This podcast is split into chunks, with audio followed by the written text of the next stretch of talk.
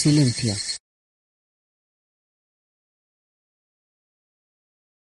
Tras una densa niebla, se percibe la figura de un hombre de pie. Sostiene una vara que supera su cuerpo en altura. Viste atuendo japonés y un sombrero tradicional, de forma triangular. La niebla se desplaza en varias direcciones por unas montañas. En una cima, se distinguen tres figuras humanas, cada una de ellas entre dos postes. Varios japoneses, ataviados con sombreros y kimonos tradicionales, caminan entre la niebla. Escoltan a cinco personas maniatadas. A unos metros un hombre occidental vigilado por un japonés les observa angustiado. El grupo con los detenidos se detiene ante unas fuentes termales.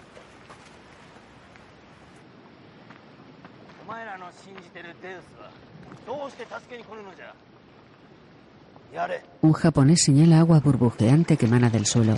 Otro llena un cazo de agua. La lanza a la cara de un detenido. Un sacerdote occidental. El sacerdote se recompone. Alabado sea nuestro Señor Jesucristo. Junto a ellos, dos cabezas humanas están clavadas en una estructura de madera. Preparan a los detenidos para matarles. A lo lejos, el sacerdote vigilado por un guardia aparta la mirada afligido. 1633. Pax Christi. Alabado sea Dios. Aunque para nosotros, ahora mismo hay poca paz en esta tierra. No conocí Japón cuando era un país de luz, pero tampoco lo he conocido siendo tan oscuro como ahora. Todos nuestros progresos han terminado en más persecuciones, más represión y más sufrimiento. Utilizan cazos llenos de agujeros para que las gotas vayan cayendo lentamente y así el dolor se prolongue. Cada pequeña salpicadura de agua parece carbón en llamas. El gobernador de Nagasaki llevó a cuatro frailes y a uno de nuestra propia compañía hasta Unsen. Ahí hay fuentes termales. Los japoneses las llaman infiernos. Creo que en parte como mofa y en parte, sinceramente, de verdad. Los cinco frailes están atados a postes con el torso desnudo. Los guardias los desatan. Los oficiales obligaron a nuestros padres a abandonar a Dios y el Evangelio de su amor. Pero ellos no solo se negaron a apostatar, pidieron que les torturaran para poder demostrar la fuerza de su fe y la presencia de Dios en su corazón. Algunos permanecieron en la montaña durante 33 días. El ejemplo de su valor nos da esperanza a todos los sacerdotes que permanecemos aquí en secreto. No abandonaremos a todos los cristianos atemorizados que viven escondidos. Nuestro amor hacia Él solo se hará más fuerte. El sacerdote que observa la escena, el padre Ferreira, se lamenta de rodillas. Perdido a Ferreira. En un despacho, un sacerdote está sentado tras una mesa frente a otros dos. Esta fue su última carta. ¿Perdido? Esta carta nos llegó mientras veníais a Macao. Tardó años en llegarnos. La escondieron, la secuestraron y al fin llegó a mis manos por un comerciante holandés que también trajo otras noticias. ¿Qué? ¿Está vivo? Que apostató. Que maldijo a Dios en público y renunció a su fe. Y ahora vive como un japonés.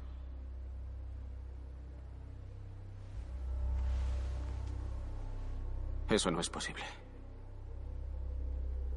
El padre Ferreira arriesgó su vida para extender nuestra fe por Japón. Hoy estamos aquí gracias a él. Sí, era, es el más fuerte de nosotros. Escribió aquellas palabras durante la persecución más despiadada de todas.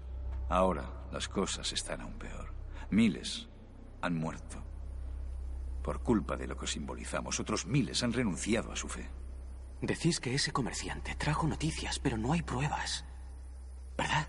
Podría ser un Bulo, creado para desacreditar aún más nuestra fe. Dado el alcance de las persecuciones en ese país. Con el debido el respeto, también habrá mucha gente que nos necesite. Y el hecho de que no se haya vuelto a saber nada de él y según las noticias que trajo... Son solo rumores, padre. Desgraciadamente debo concluir que es cierto. Entonces, de ser cierto, padre, ¿qué cree que significaría? Para los jesuitas, para toda la Europa católica. Tengo la sensación de que nuestra misión es más urgente que nunca. Debemos ir a buscar al padre Ferreira. No puedo permitirlo. ¿Cómo? Vamos a abandonar nuestra misión. Vuestra misión, padre Garupe, era averiguar algo sobre Ferreira. Y lo habéis hecho. Disculpad, padre, pero esa carta relata una historia terrible, pero no dice nada sobre el padre Ferreira. Aún seguimos sin saber qué fue de él. Lo que sabemos sobre su paradero es únicamente un bulo. Disculpad, padre Baliñano, pero creo que nuestra misión sigue en pie. En el exterior, los tres sacerdotes, vestidos con sotana, bajan una larga escalinata. ¿Sabéis a cuántos cristianos ejecutaron las autoridades en Shimabara? A miles, decenas de miles. La mayoría fueron decapitados. No, sería muy peligroso. Sí, pero padre, ¿vamos a abandonar al hombre que nos educó en nuestra fe? Él dio forma a nuestro mundo. Y si ese bulo resulta cierto, el padre Ferreira estará condenado. Sí. No tenemos más opción que salvar su alma. ¿Es algo que deseáis hacer los dos? Sí. Así es. Como cuando sentimos la llamada.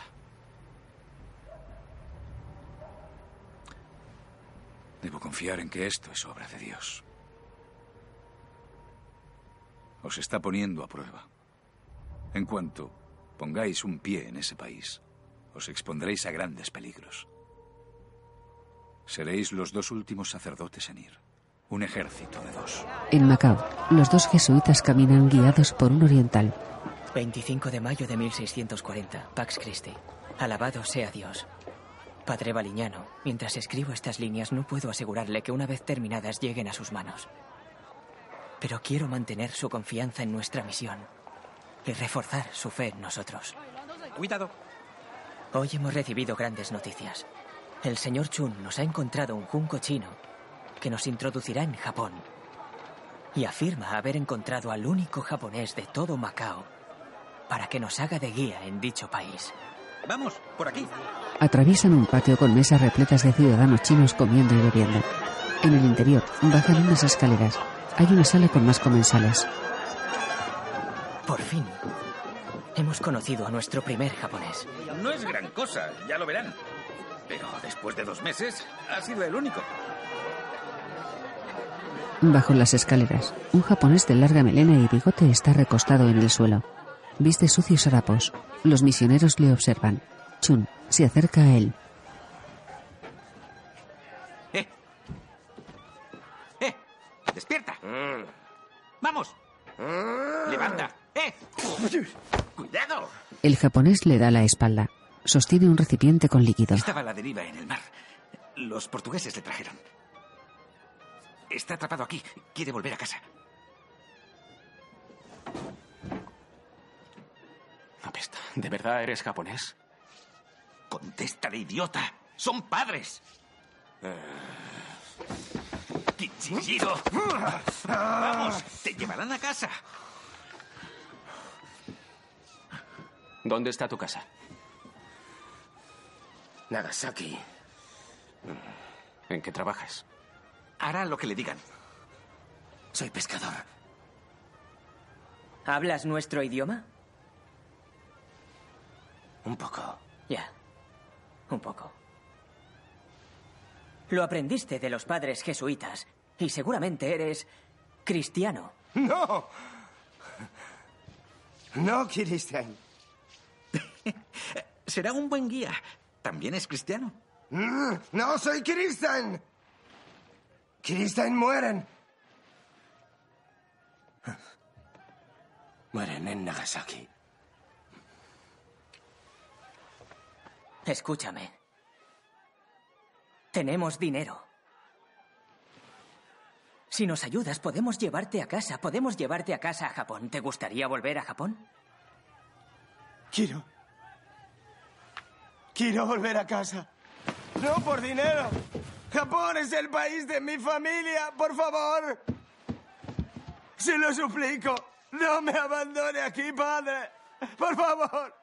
Kichijiro se arrodilla suplicante. Lléveme a casa. Chun le levanta. Les guiará bien. Promédanmelo. Le asearé un poquito. Llévenme a casa. Promédanmelo. Kichijiro se tropieza con un hombre. El hombre se enfada y le empuja. Kichijiro cae al suelo. El hombre le da una patada. En el exterior, llueve. Nuestro guía. No puede ser cristiano. Él afirma que no lo es, pero ¿te crees algo de lo que dice? Ni siquiera me creo que sea japonés. En una alcoba limpia y espartana, el misionero compañero de Garupe Y escribe. les dijo, id por todo el mundo y predicad el Evangelio a toda criatura, incluso a una como esta. Así lo ordenó nuestro Señor.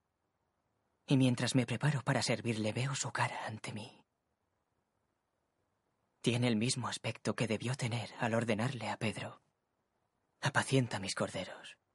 Apacienta mis corderos, apacienta mis ovejas. Me fascina. Siento un gran amor por ello. Tumbado en la cama visualiza la cara de Jesucristo con la corona de espinas. Garupe y yo no teníamos ningún equipaje que llevar a Japón, salvo nuestros corazones. Y durante la calma y la tormenta del viaje, aproveché para reflexionar sobre los 20 años que habían pasado desde que había comenzado la persecución. La tierra negra de Japón estaba impregnada del llanto de muchísimos cristianos. La sangre de los sacerdotes se había derramado abundantemente. Los muros de las iglesias habían caído.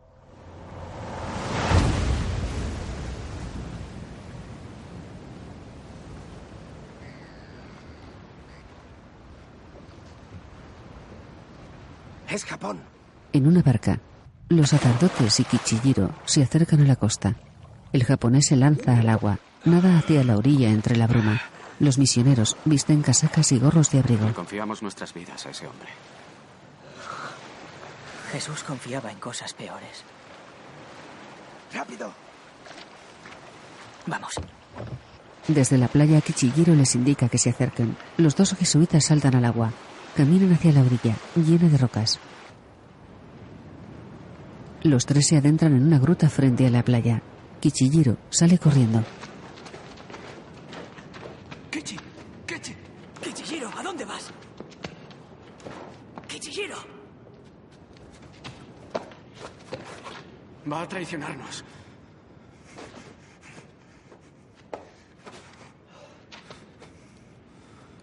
Kichijiro. Los misioneros están sentados en el interior de la gruta. Ave María, gratia plena Dominus tecum. Benedicta tu in mulieribus et benedictus fructus ventris tui. Quod facis faxitios, lo que vayas a hacer, hazlo rápido.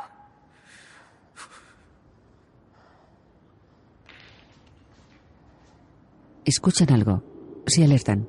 Miran hacia el exterior de la cueva. Fuera se ve el mar. Garupe se pone en pie. Levanta a su compañero. Vamos. Se adentran a una zona más profunda de la gruta.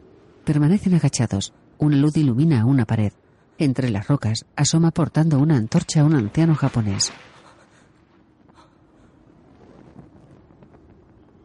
Les alumbra con el fuego.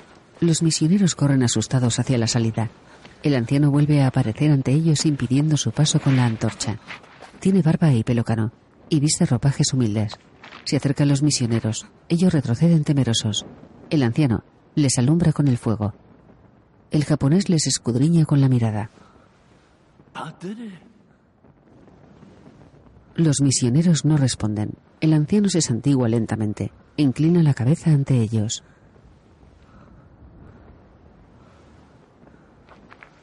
Rápido. No hay tiempo, no hay tiempo. Así que vamos, vamos. Aparecen en la gruta varios campesinos con antorchas. ¿Dónde estamos? Pueblo Tomogi. ¿Japón? Por favor, dense prisa para que los gentíos no puedan verles. Así que vamos. ¿Gentíos? Eh, Sí, sí. Vamos, vamos. Rápido, rápido, rápido. Vamos. Vamos, vamos. Rápido. De noche, todos caminan por una Lo montaña. siento, padre. Demasiado peligroso. Hay más ejecuciones que, que nunca. Si saben que somos Tricia, nos matarán. El señor os escucha. Sí. Os ha enviado con nosotros. Sí. Por favor. Rodeados de oscuridad, los campesinos japoneses guían con antorchas a los jesuitas hasta una cabaña.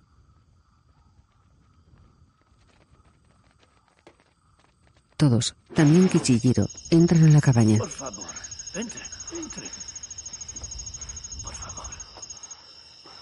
En el interior una mujer mira fijamente a Garupe. El misionero se asusta. Ella se acerca lentamente al sacerdote. Por favor.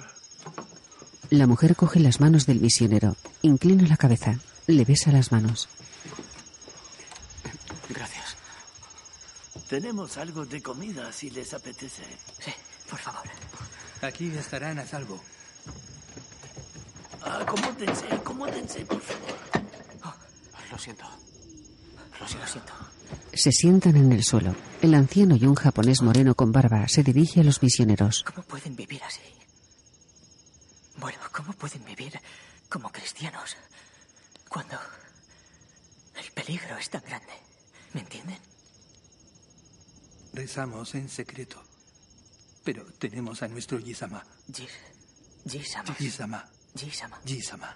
¿Quién, ¿Quién es el Jisama? El hombre moreno mira al anciano. El anciano agacha la cabeza. ¿Es su líder? ¿Lidera al pueblo en la oración, en su devoción? El hombre moreno lo explica. El único sacramento que puede oficiar es el bautismo. Espíritu Santo nomino mote. Rezamos con el Yisama. Escondemos las imágenes cristian. Pero Dios nos sigue viendo. Sí. Sí. Aunque no hayamos tenido un sacerdote. Hasta ahora. La mujer les acerca cuencos con comida. Por favor, padres, coman. Coman, por favor. Coman. gracias. Bien. Gracias. Los misioneros comen ansiosos. Los japoneses rezan antes de tocar la comida. Benedict Domine nos. Et tua dona. Quede tua largitate sumus obturi. Per Christum Dominum nostrum. Amén. Amén, amén. Los misioneros devuelven la comida al Todos cuenco. estos cristian forman parte de nuestra iglesia secreta. Esta, esta fe, esta fe que tenéis es tan fuerte. Tenéis mucho valor. ¿Solo aquí tenéis esta fe o en otros pueblos también? No sabemos nada sobre otros pueblos. Nunca vamos ahí. ¿No vais? Ah, Otros pueblos son muy peligrosos. No sabemos en quién confiar. Todos temen al inquisidor Inoue Sama. Por delatar a un cristian te dan 100 monedas de plata. Eh, 200 por un hermano cristiano y por un sacerdote 300 monedas. ¿300? Sí, Debéis ir a otros pueblos. Debéis decirles que los sacerdotes han vuelto. Que estamos aquí en Japón de nuevo. Sería bueno.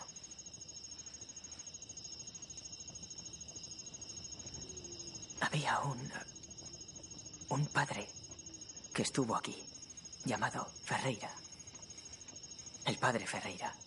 ¿Sabéis quién es? Como nosotros. No. El anciano parte una rama. Coméis? son ustedes los que nos alimentan. El anciano Yisama rompe a llorar.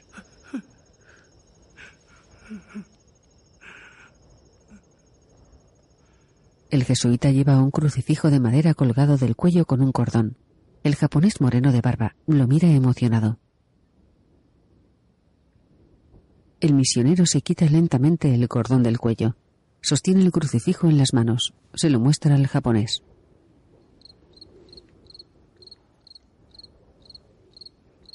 El japonés muestra las palmas de sus manos. Las une lentamente para recibirlo. El misionero le coloca el crucifijo sobre las palmas de sus manos. El japonés sostiene el crucifijo sobre las palmas de sus manos. El misionero rodea las manos del campesino con las suyas. El campesino, emocionado, levanta el crucifijo. Sujetándolo con ambas manos, lo apoya en su frente. Al amanecer, campesinos y misioneros caminan por las montañas. No se atreven a llevarnos a ningún sitio por la carretera principal. Tener que esconderse así debe de ser un peso insoportable. Me sentí abrumado por el amor que me mostró toda esa gente, aunque sus caras no pudieran expresarlo. Tantos años de secretismo han convertido sus caras en máscaras. ¿Por qué tienen que sufrir tanto? ¿Por qué Dios les eligió para llevar una carga tan pesada? Este es el lugar más seguro. Una cabaña para hacer carbón. Cuando oigan este ruido, seremos nosotros. Si escuchan otra cosa, Entran a una diminuta cabaña, retiran la paja del suelo, abren una compuerta de madera que da acceso a un zulo. El Yisama y el japonés moreno de barba señalan el acceso. escóndanse.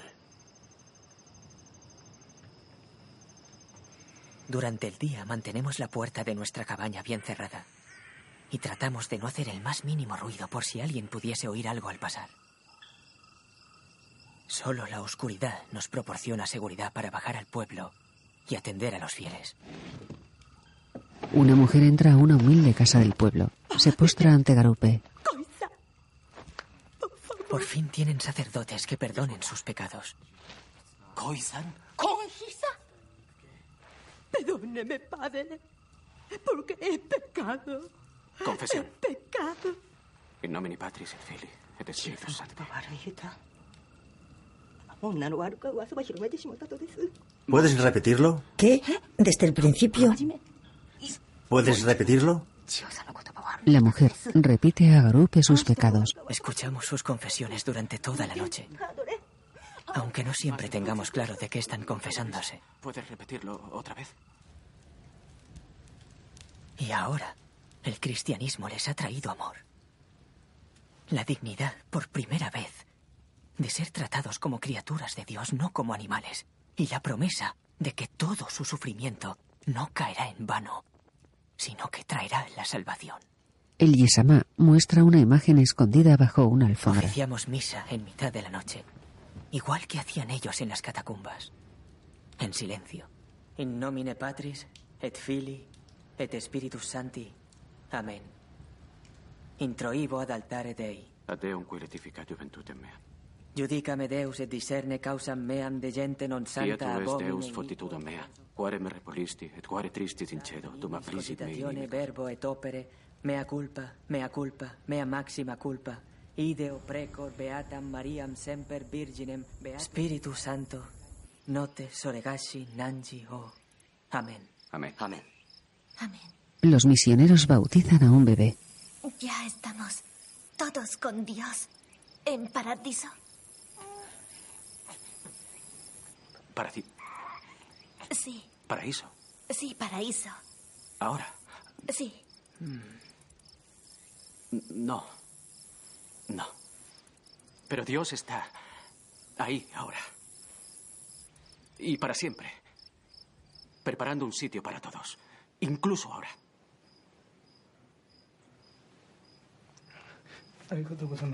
Los padres del bebé se despiden. Garupe se sienta en el suelo junto a su compañero. Perdóname, Sebastián, por mi impaciencia. Me avergüenza mi frustración. El niño ya está salvo en la gracia de Dios, y eso es lo que importa. Y tú eres un mal jesuita. Sebastián sonríe a Garupe. Llueve intensamente en las montañas. En el interior de la pequeña cabaña, Sebastián escribe sentado en el suelo. Garupe tira una piedra frustrado. Estoy harto de pasarme el día aquí encerrado. Come. Ni siquiera sabemos si el padre Ferreira está vivo o muerto. Los aldeanos nunca han oído hablar de él. Esa gente está tan asustada. Miedo es lo único que tienen. Y piojos. Nos tienen a nosotros. Les reconfortamos. ¿Y cuánto tiempo podremos hacerlo? Nosotros pedimos esta misión, Francisco. Rezamos por esto en los ejercicios. Dios nos escuchó entonces y nos escucha ahora. Pues que nos guíe hasta Ferreira para que podamos conocer la verdad. ¿Crees posible que se quedara sin fuerzas y cayera en manos del inquisidor Inoue que se desplomara ante él como un perro? Eso solo es un rumor. Aunque ese tal Inoue sea el demonio que todos afirman que es, Ferreira se habría enfrentado a él.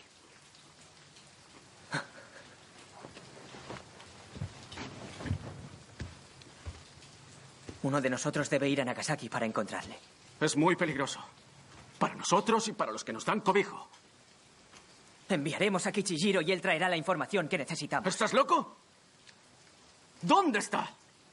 Nunca está aquí. Siempre está borracho. No podemos confiar en él. ¿Y qué hacemos? Debemos hacer algo para encontrar al padre Ferreira. Ha salido el sol. Los jesuitas están tumbados en el suelo. Sebastián mira el exterior por las rendijas de los tablones de la pared de la cabaña. Despierta a Garupe. Salgamos. Corramos el riesgo. Solo un momento.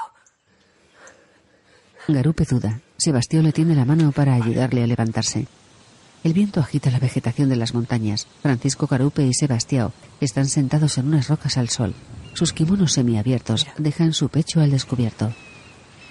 Un ave rapaz surca el cielo a gran velocidad. Es una señal de Dios. El ave continúa su vuelo por las montañas. A lo lejos, dos japoneses con sombreros tradicionales observan a los jesuitas. Garupe se percata de su presencia. No te muevas. Hay alguien vigilándonos. Sebastián se fija en las dos figuras inmóviles tras los árboles. Esperan a que la bruma les impida la visión.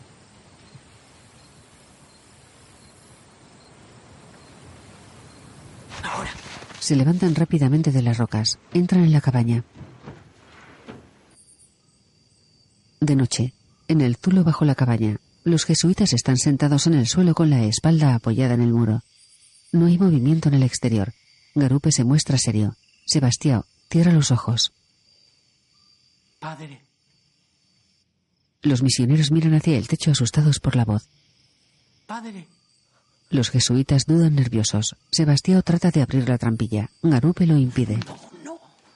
Esa no es la señal. Los misioneros permanecen inmóviles. Alguien trata de abrir la puerta de la cabaña. Los jesuitas se mantienen expectantes dentro del zulo.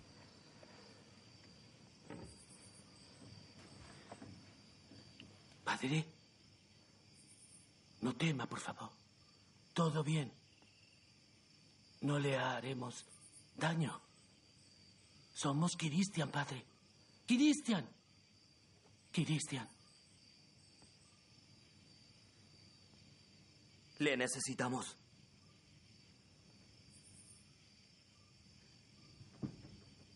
Sebastián intenta abrir la trampilla. Garupe le sujeta el brazo.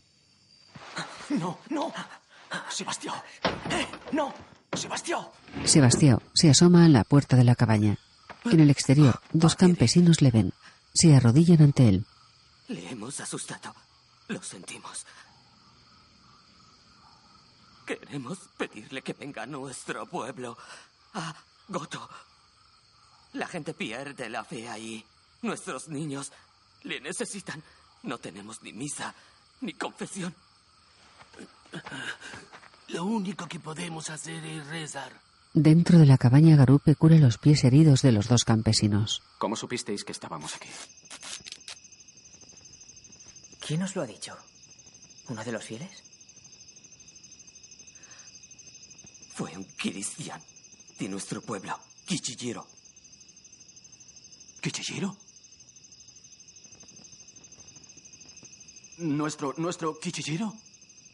Dijo que vino aquí con ustedes. Sí, pero él no es cristiano.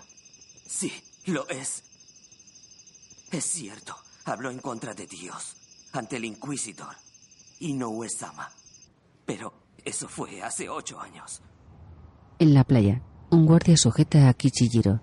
En el suelo sobre una pequeña tabla hay una baldosa plomiza de metal con una imagen cristiana grabada. Kichijiro la pisa. Sus familiares lloran.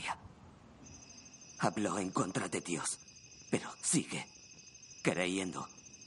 En el exterior, los jesuitas, el Yisama y el campesino moreno con barba. Necesitan curas en Goto. No, no, padre. Pero, Mokichi, volveremos aquí. No, no, volveremos padre, aquí. No. no conocemos a la gente de Goto. Así que no sabemos si podemos confiar en ellos. Son cristianos. Como nosotros. Kichijiro les dijo que vinieran aquí. Y no sé por qué. ¿Por qué lo ha Kichijiro hecho? nos trajo hasta aquí, hasta Tomogi. Solo serán unos días. Mokichi y Yisama se miran preocupados. Pero que uno se quede aquí, por favor. Garupe asiente.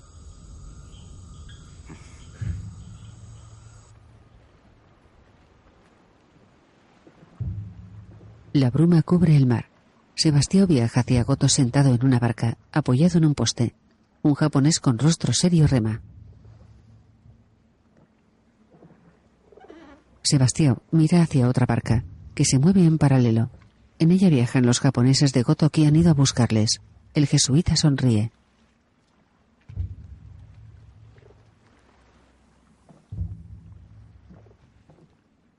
La barca de los otros japoneses se aleja lentamente. La bruma impide la visibilidad.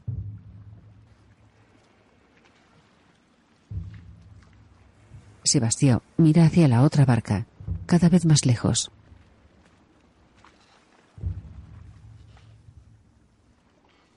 Les perdemos. La otra barca desaparece entre la niebla.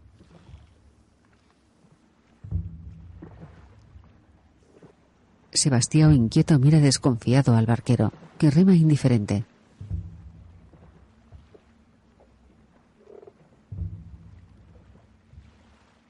La barca de Sebastián continúa en movimiento. El jesuita protege su cabeza del frío con un pañuelo. Mira al frente tratando de distinguir formas entre la niebla. Cuatro japoneses con el torso desnudo se acercan desde el agua. Sebastián se aleja asustado del borde de la embarcación. Los japoneses apoyados en el borde de la embarcación alargan su mano. Uno de ellos es Antigua.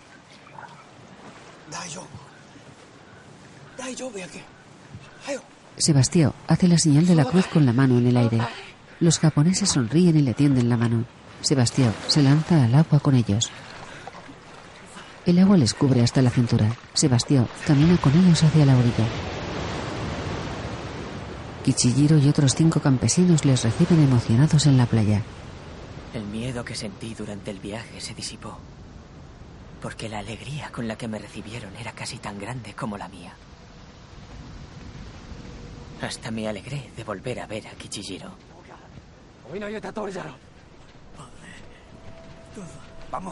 Le di las gracias a Dios por haberme llevado hasta allí. En una humilde cabaña de Goto, Sebastián muestra la sagrada forma a un grupo de fieles. Aquel día los fieles recibieron nuevas esperanzas. Y yo me sentí renovado. Sebastián oficia una misa para los campesinos que rezan de rodillas.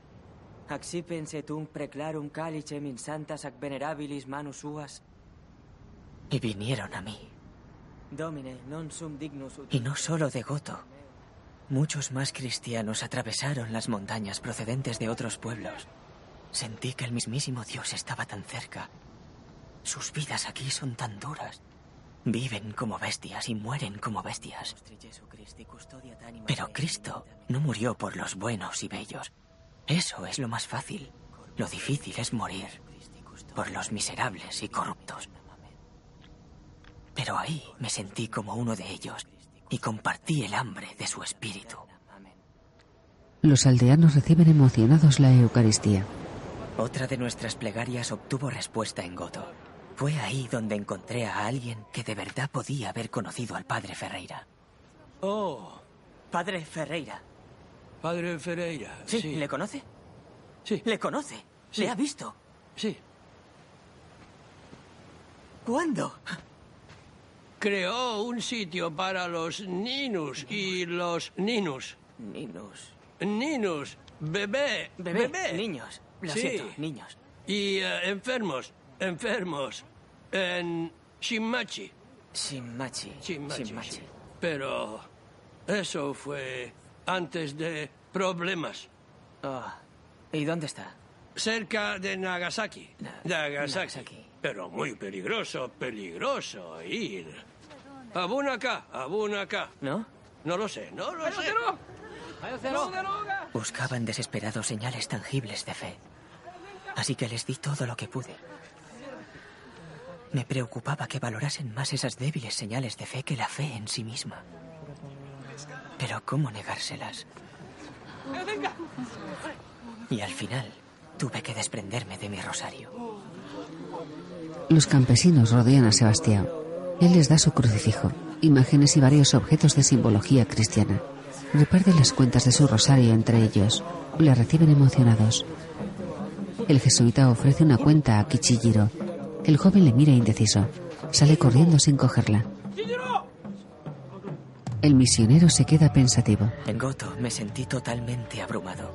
Bauticé a más de 100 adultos y niños. Escuché innumerables confesiones. Pero fue de Kichijiro de quien percibí una mayor necesidad. Kichijiro y Sebastián sentados frente al No mar. aceptaste el rosario. No lo merecía. ¿Por qué?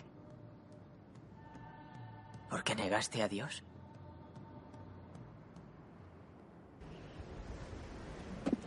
Pero solo para vivir. Toda mi familia era inquisidor y Noue quería que renunciáramos a nuestra fe. Que pisoteáramos a Jesús con nuestro pie. Una vez, muy rápido. Ellos no lo hicieron. Pero... Yo sí. Unos hombres colocan a varios campesinos envueltos en esterillas sobre troncos. Otros aldeanos están atados a varios postes. Los hombres encienden las piras. Sin embargo, no podía abandonarles.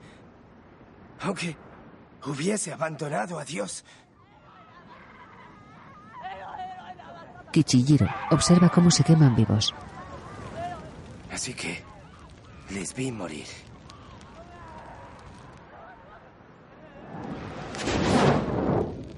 Vaya donde vaya, veo el fuego y huelo la carne. Cuando le vi a usted y al padre Carupe por primera vez, empecé a pensar que Dios me había vuelto a aceptar. Porque en mis sueños el fuego ya no es tan brillante.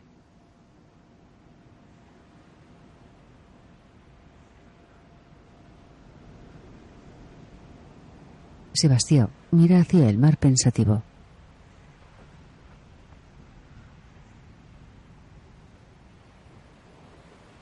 ¿Quieres que oiga tu confesión ahora?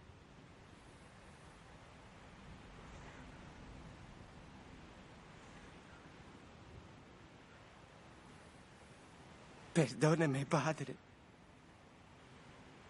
Porque he pecado. El misionero se santigua.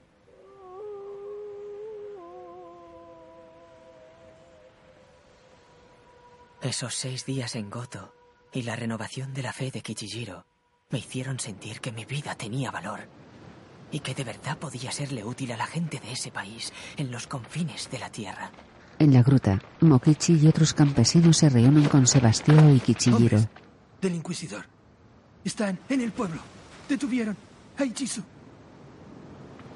Vamos. Sebastián va con ellos. La niebla cubre la aldea de Tomogi de un color blanquecino. Sus habitantes permanecen de pie, inmóviles, formando una fila. Varias figuras se mueven frente a ellos. Un grupo de guardias camina a pie, con kimono, sombrero triangular y lanza al hombro. Los guardias con lanzas escoltan a dos jinetes que montan a caballo. Se mueven con lentitud frente a los habitantes de Tomogi.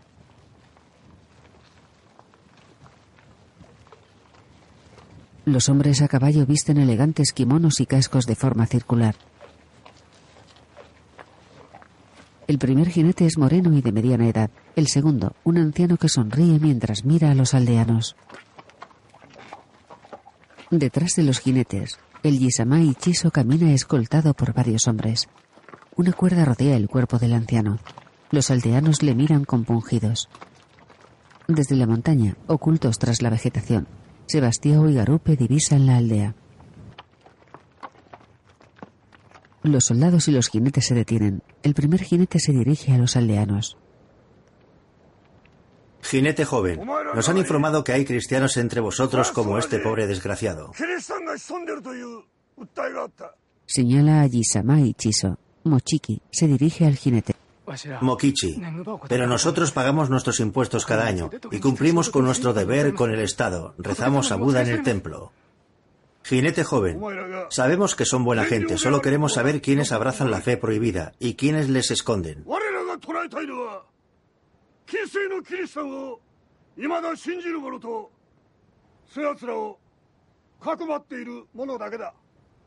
Sabremos quiénes son. Kichijiro agacha la cabeza asustado. El jinete muestra un saco a los campesinos. Jinete joven, pensad en el precio por la información, toda esta plata. Vuelve a guardar el saco. El jinete anciano se dirige a los aldeanos. Inoue, no pongáis esa cara de asustados. Vamos a darles tres días. Jinete joven, desatadlo. Los soldados desatan a Ichiso. Jinete joven, vamos a soltarlo, soltadlo.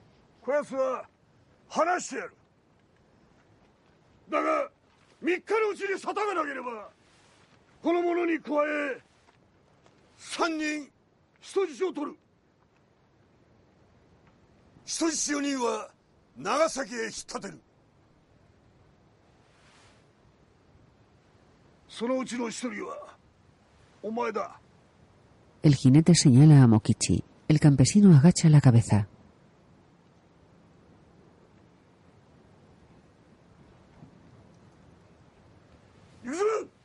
El jinete indica a sus hombres que avancen. Los aldeanos inclinan la cabeza. De noche, en una cabaña, los campesinos se reúnen con los jesuitas. Mochiki toma la palabra. No, no nos da miedo morir, padres. Y jamás les entregaremos. Nadie debe morir. No, pero estaremos en peligro. Se vayan o se queden. Así que, quédense. Jamás les entregaremos. Si nos quedamos aquí, volverán a venir. Destruirán el pueblo y os matarán a todos mientras nos escondemos. No. Sí, no tenemos elección, Mokichi. Es lo que podemos hacer. Esto alejará el peligro de vosotros. Escondámonos en la isla de Kichijiro. ¿Mi isla? No, no hay ninguna diferencia entre este sitio y aquel. Vendrán a Koto, buscarán. Y ocurrirá lo mismo. Campesino anciano. No, deberían marcharse, los padres deberían marcharse. Un joven responde. ¿Cómo puedes decir eso? Vinieron a difundir las enseñanzas de Deusu. No podemos entregarlos a las torturas de Inoue Sama después de todo lo que han hecho. Campesino anciano. Nos han puesto a todos en peligro. No tendríamos problemas si los padres no hubieran venido. Ichiso toma la palabra. Callaos, callaos. Ichiso, protegeremos a los padres.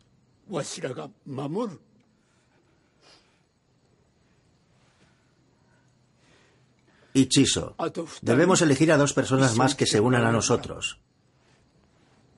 Yo, Mokichi y dos rehenes más. Ichiso, ¿quién se unirá a mí y a Mokichi para honrar a Deus?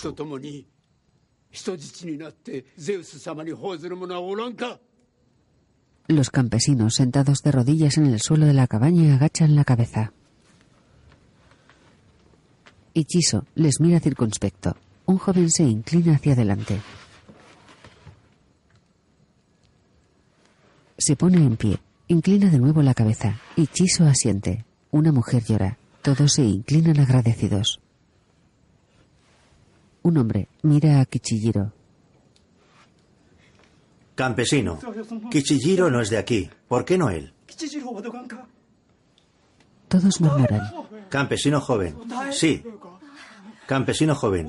¿Irías por todos nosotros? Los oficiales no serán tan duros contigo. Solo quieren a gente de Tomogi. Campesino anciano. No es de aquí. Podría ser el que nos delató. Kichijiro. No soy un chivato.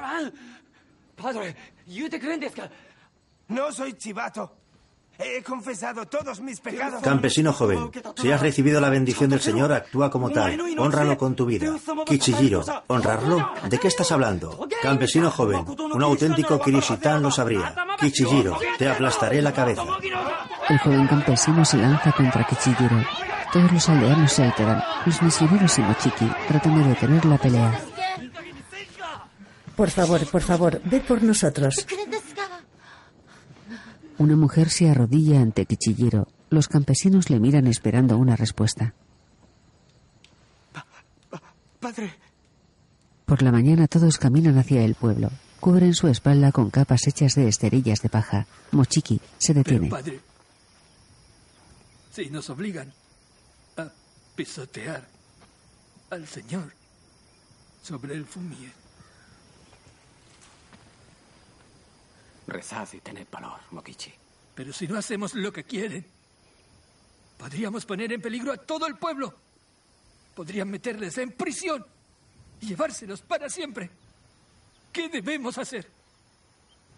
Pisotear. Pisotear. Podéis hacer eso. ¿Qué dices? No pueden. Mokichi. No podéis. En la montaña los sacerdotes y los fieles rezan bajo la lluvia. Ne permitas me separare a vos te maligno. Deféndeme. In hora mortis mea, vocame. Et juve me veniri a te, ut consantis tuis laudente. In secula seculorum. Amén. Mochiki sostiene en la mano un pequeño crucifijo hecho a mano. Se lo acerca a Sebastián. El misionero le mira extrañado. Hice esto para Gisama. Era todo lo que teníamos. Hasta que llegaron ustedes. Acéptelo. Por favor. En nombre de Jesús. Mochiki pone el crucifijo en la mano de Sebastián. Ambos entrelazan sus manos. Tu fe me da fuerza, Mokichi. Ojalá pudiera dar tanto como tú. Mi amor por Dios es fuerte. ¿Podría ser lo mismo que la fe? Sí. Sí, supongo que sí. Mochiki, de rodillas frente a Sebastián, rompe a llorar. Ambos unen sus frentes. En la aldea, los habitantes están dispuestos en dos filas frente a frente. Los entregados caminan atados junto al inquisidor y sus hombres. Estas personas son las criaturas más devotas que hay sobre la faz de la tierra. Padre Baliñano, confieso que empiezo a preguntarme algo. Dios nos envía pruebas para examinarnos y todo lo que hace es bueno. Y he rezado para someterme a dichas pruebas como su hijo. Pero ¿por qué las suyas tienen que ser tan duras? ¿Y por qué cuando miro hacia mi corazón, las respuestas que les doy me parecen tan pobres? Los detenidos esperan en fila. Una cuerda rodea sus cuerpos por el pecho. Tienen las manos atadas a la espalda. El jinete joven coloca ante ellos una pequeña baldosa rectangular con una imagen cristiana grabada. Se dirige desafiante a Ichiso. Ichiso camina con dificultad. Se acerca a la baldosa. Ichiso levanta lentamente su pie derecho. Pisa con él la baldosa. Un soldado le aparta. Otro soldado empuja a Mokichi hacia la baldosa. Mokichi mira hacia abajo apenado. Pisa la baldosa. El soldado tira de él y se lo lleva. Otro soldado empuja a Kichijiro frente a la baldosa. Él la pisa también. El soldado lo aparta. Otro soldado empuja al último detenido. Todos hicieron lo que se les ordenó. Pero no fue suficiente. Los misioneros vigilan a lo lejos. Jinete joven, ¿crees que nos engañáis tan fácilmente? Se detiene frente a Mokichi. Jinete joven, hemos visto cómo tu respiración se ha agitado. Mokichi, eso no puede ser. Porque somos budistas. Jinete joven, está bien. Un soldado saca un crucifijo. Jinete joven, entonces probemos una cosa más. El jinete coge el crucifijo. Jinete joven, escupid esto. Y decid que vuestra llamada bienaventurada virgen es una puta.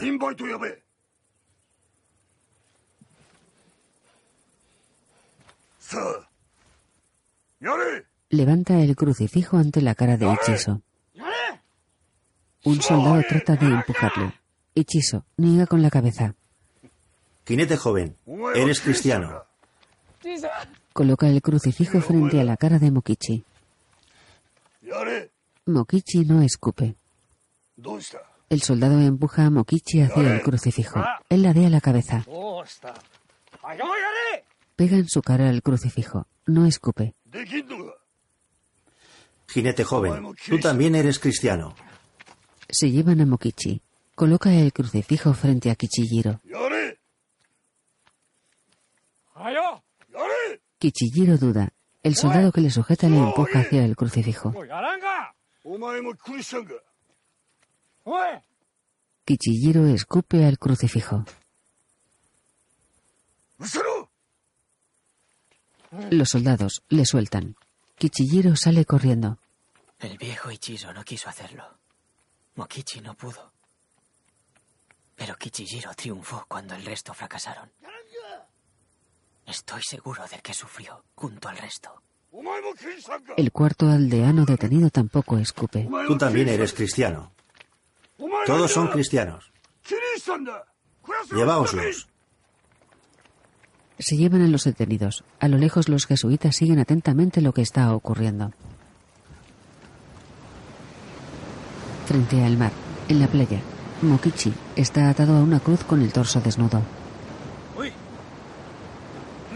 Un soldado acerca a la boca de Mokichi una vasija. Le da de beber. A la izquierda de Mokichi, Ichizo está atado a otra cruz. A su derecha los soldados suben al otro campesino. En lo alto de una montaña, los misioneros lo observan. Les dieron saque. Del mismo modo que el soldado romano le ofreció vinagre al Cristo agonizante. Recé porque recordaran el sufrimiento de nuestro Señor, para que les diera valor y les reconfortase. Todos los campesinos tras unas vallas de madera acompañan a los crucificados. A unos metros de las cruces, los guardias y el jinete más joven esperan su muerte. El mar azota con fuerza las rocas cerca de la orilla. Mokichi observa la agresividad del mar. Con la subida de la marea, las olas golpean con fuerza a los crucificados. El agua cubre su cuerpo hasta las rodillas. Mokichi grita ante otra ola que se acerca. Las olas les golpean el cuerpo entero. Mokichi mira a Ichizo, que agacha la cabeza soportando el dolor. A unos metros tras las fallas, los fieles les observan en silencio. Una mujer llora. Ichizo intenta respirar antes de la llegada de otra ola. Ichizo mira al cielo. Ichizo, paraíso. Las olas continúan golpeando sus cuerpos. Ichizo cierra los ojos. Su cabeza cae hacia adelante. Muere. Mokichi mira al cuerpo sin vida de Ichizo. Vuelve a mirar al frente afligido. Trata de hablar entre ola y ola. Mokichi, Deus Sama. Recibe el espíritu de Yisama. El sufrimiento del Yisama ha terminado. Recibidle, Señor. Señor, Señor. En su gloria. Por favor. Jesús. A lo lejos en la montaña, escondidos tras la vegetación, los jesuitas agachan su cabeza afligidos. Ha vuelto a bajar la marea. Los tres fieles permanecen en las cruces. El agua ya no cubre ninguna parte de su cuerpo. Los guardias les custodian. Mokichi empieza a cantar.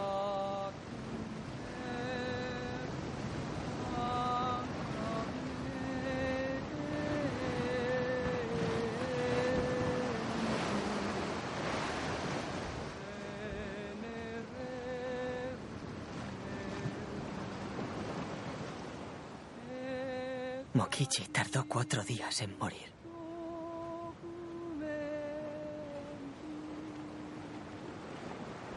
Al final cantó un himno. Su voz era lo único que se escuchaba. La gente del pueblo que se reunió en la playa siempre estaba en silencio.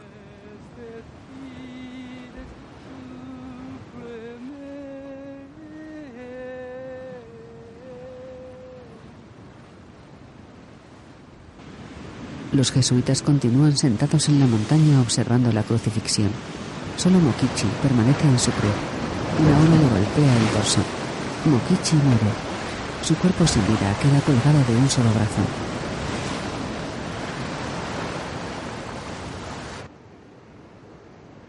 De noche, iluminados con antorchas y pequeñas hogueras, varios hombres descuelgan de la cruz el cuerpo sin vida de Mokichi.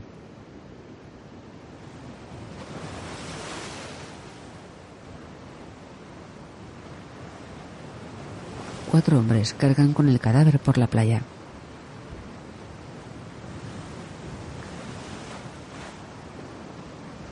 Hay dos piras encendidas. Un hombre con una antorcha les marca el camino hacia una tercera pira sin encender.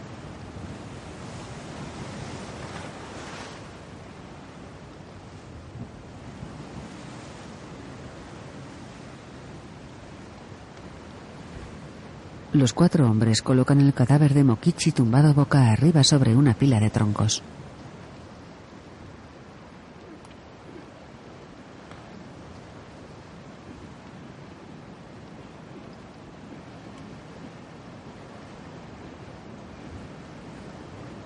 Se alejan del cuerpo.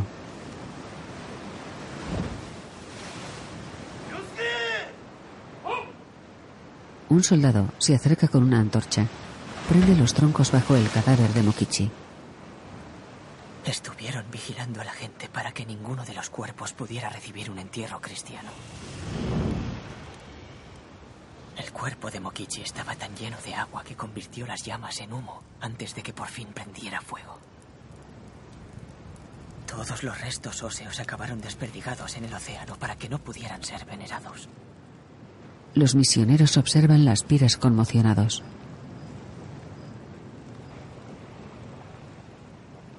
El padre Baliñano dirá que sus muertes no fueron en vano. Seguro que Dios escuchó sus plegarias mientras morían. Pero también escuchó sus gritos. ¿Cómo puedo explicarle su silencio a esta gente que ha tenido que sufrir tanto?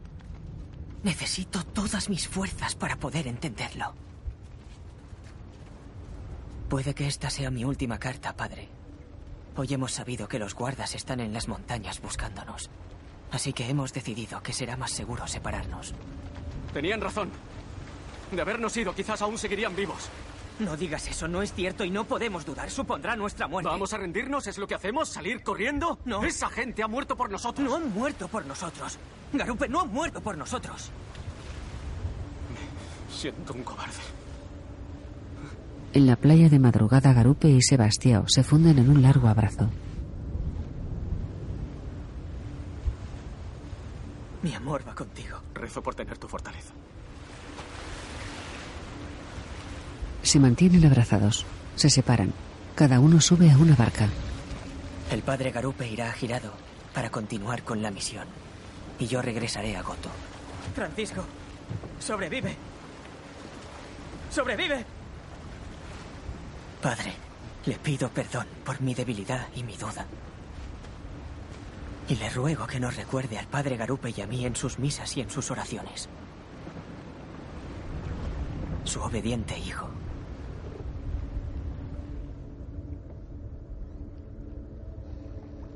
Rodeada de oscuridad y bruma, la barca en la que viaja Sebastiao navega lentamente. El misionero moja su mano en el agua. Se mete los dedos mojados en la boca. Oh Dios, me imagino a tu hijo clavado en la cruz. Me sabe la boca a vinagre.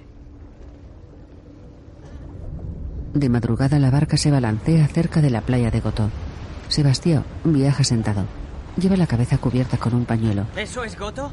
En la playa apenas se ven unas cabañas abandonadas. ¿Eso es Goto? Uno de los barqueros le mira indiferente. Continúa remando.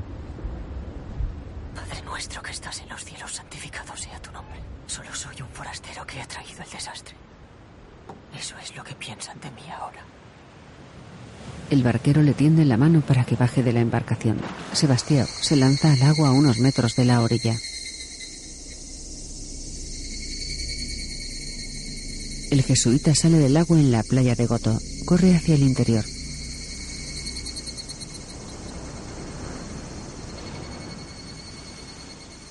Las pequeñas cabañas de la aldea están vacías y medio derruidas.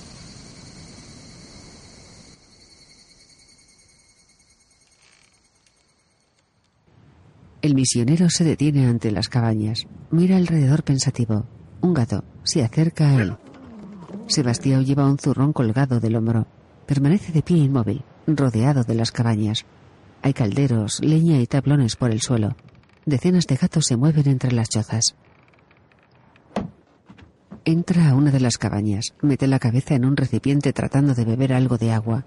Apoyado en la puerta de la cabaña, reflexiona. Sueño con San Francisco. ¿Qué ha pasado con todas las gloriosas posibilidades que encontró aquí? ¿Qué he hecho yo por Cristo? ¿Qué estoy haciendo por Cristo? ¿Qué haré por Cristo? En la ladera de una montaña, Sebastián se resguarda del frío tras una roca. Cubre su nariz y su boca con un pañuelo raído. Sus manos sucias sostienen el pequeño crucifijo de Mokichi. Me siento tentado. Me siento tentado por la desesperación. Tengo miedo. El peso de tu silencio es horrible. Rezo, pero estoy perdido. No le estoy rezando a la nada. A la nada. Porque tú no estás ahí.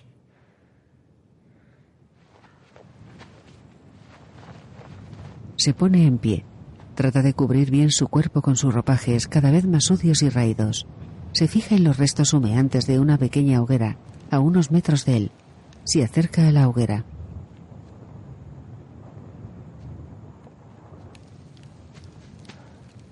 Acerca las manos a las cenizas de las que aún sale una débil columna de humo. Llueve con intensidad en las montañas. Sebastián divisa a lo lejos una cabaña. Se dirige a ella. Rezo por tu perdón. Se asoma a la puerta destruida de la cabaña. Está vacía. Apoya la cabeza frustrado en un tablón junto a la puerta. Ha dejado de llover. Sebastián camina por una verde cadena montañosa. Si mi informe llega a un abrupto final, no piense que estamos muertos. Porque si Garupe y yo morimos, la iglesia japonesa morirá con nosotros. Desde la cima, Sebastián divisa a un pueblo a lo lejos. Comienza a bajar la montaña. El jesuita se tropieza. Cae rodando varios metros. Se detiene. Levanta la cabeza. Kichijiro está frente a él con un palo. Sin reconocerse, ambos se asustan. Creía que me estaban siguiendo. ¿Se encuentra bien, padre? Kichijiro intenta ayudarle. Sebastián le aparta. Kichijiro le indica al jesuita que hay sangre en su sien. Le ayuda a levantarse. Sebastián mira enfadado a Kichijiro.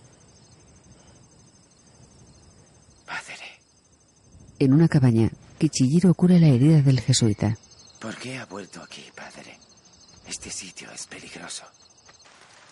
Debemos tener cuidado. Le han puesto un precio de 300 monedas de plata. 300. Judas solo consiguió 30. Hay cristians en otros pueblos, no lejos. Podemos escondernos ahí. Yo cuidaré de usted. Ambos están sentados en el suelo. Kichijiro asa un pescado en el fuego. Se lo ofrece a Sebastián. Cójalo. Por favor. Debe de tener mucha hambre. El sacerdote lo mira dubitativo. Kichijiro estira el brazo para que lo coja. Sebastián lo coge, se lo come con ansiedad. Kichijiro le mira fijamente. El jesuita, incómodo, deja de comer y se santigua. Mokichi y mi familia fueron fuertes. Yo soy muy débil. ¿Lo eres? Está claro que sabes cuidar de ti mismo. No por egoísmo.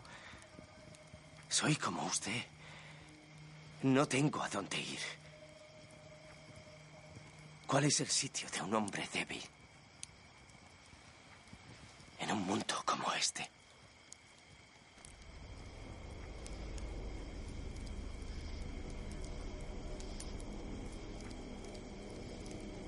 ¿Quieres confesarte por Mokichi e Ichizo?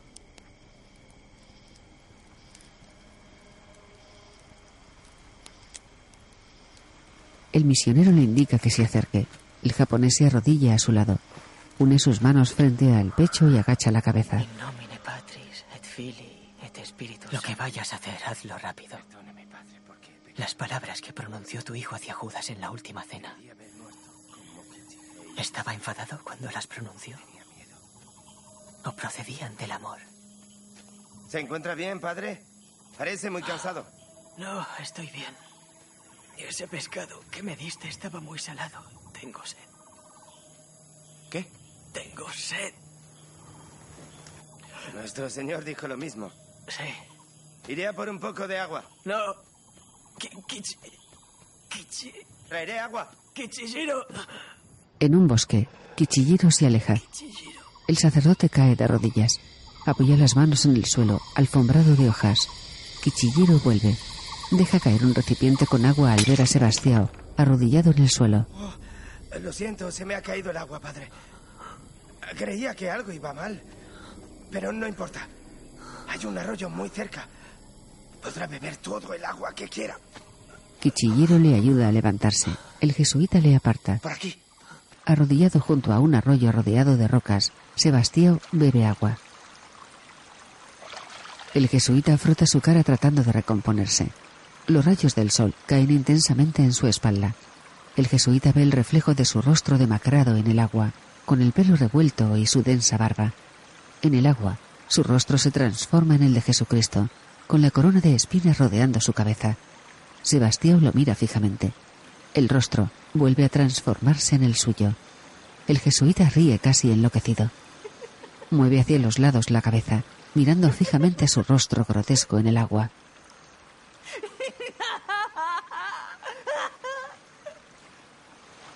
Golpea el agua con la cara repetidas veces. Ríe mirando el reflejo de su rostro.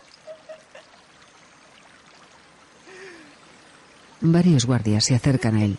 Uno de ellos se queda de pie a su lado. Sebastián ve el rostro del guardia reflejado en el agua. Se gira asustado. Varios guardias le rodean. El jesuita se pone en pie atemorizado. Un guardia vacía su zurrón. Cae sobre la roca un cáliz, dos cuadernos, un crucifijo y varios objetos para la Eucaristía. Se lo llevan prisionero.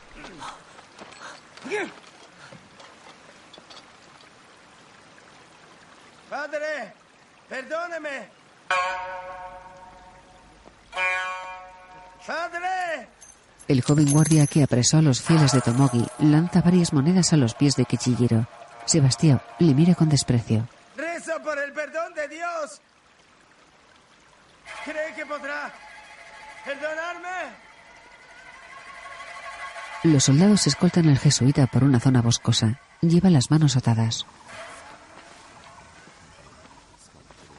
Se detienen. Entre unos árboles hay cinco fieles en fila. Maniatados de rodillas, inclinan la cabeza al ver llegar a Sebastián. Sientan al jesuita a su lado. Las dos mujeres y los tres hombres que están arrodillados en el suelo miran expectantes a Sebastián. La joven que está a su lado le entrega un fruto.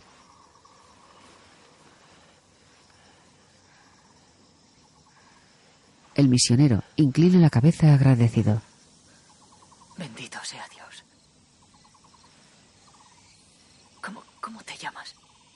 Mónica. Ah, como la madre de San Agustín. Mi nombre de bautismo. Este hombre es Joan.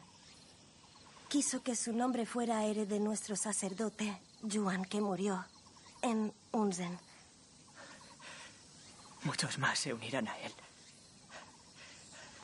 Ya lo entenderás. ¿Por qué? ¿Por qué me estáis mirando así? ¿Por qué estáis tan tranquilos? Estamos a punto de morir. Como él.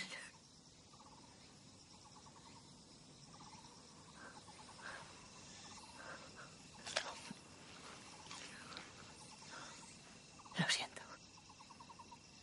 Lo siento. Gracias. Gracias por la comida. Arigataya. Pero, padre, nuestro padre, el padre Juan, dijo que si moríamos iríamos al paraíso. Paraíso. Sí, así es. Ah, ¿Y no es bueno morir? El paraíso es mucho mejor que esto.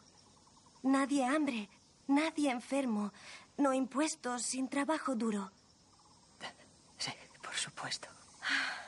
El padre Juan tenía razón. No hay trabajo duro. En el paraíso no tenemos que trabajar. No hay impuestos. No hay sufrimiento. Al fin todos estaremos con Dios. No, habrá dolor. Uy. El inquisidor anciano se acerca abanicándose junto a sus hombres.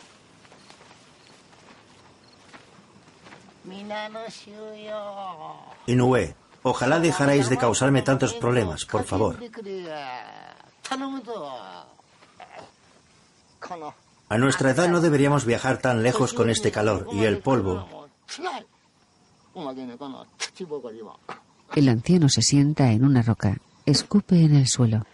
Es especialmente abundante este año y esto es totalmente innecesario. Un guardia ayuda al anciano a quitarse el casco. Se abanica la cabeza. Haced un pequeño esfuerzo para entender nuestro punto de vista. No os odiamos, os lo habéis buscado.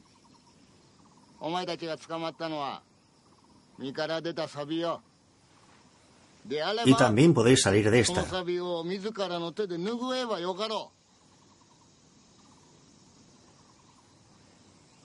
No tenéis que sentiros perdidos. Os daré tiempo para pensarlo. Después podréis darme una respuesta razonable. Guardias.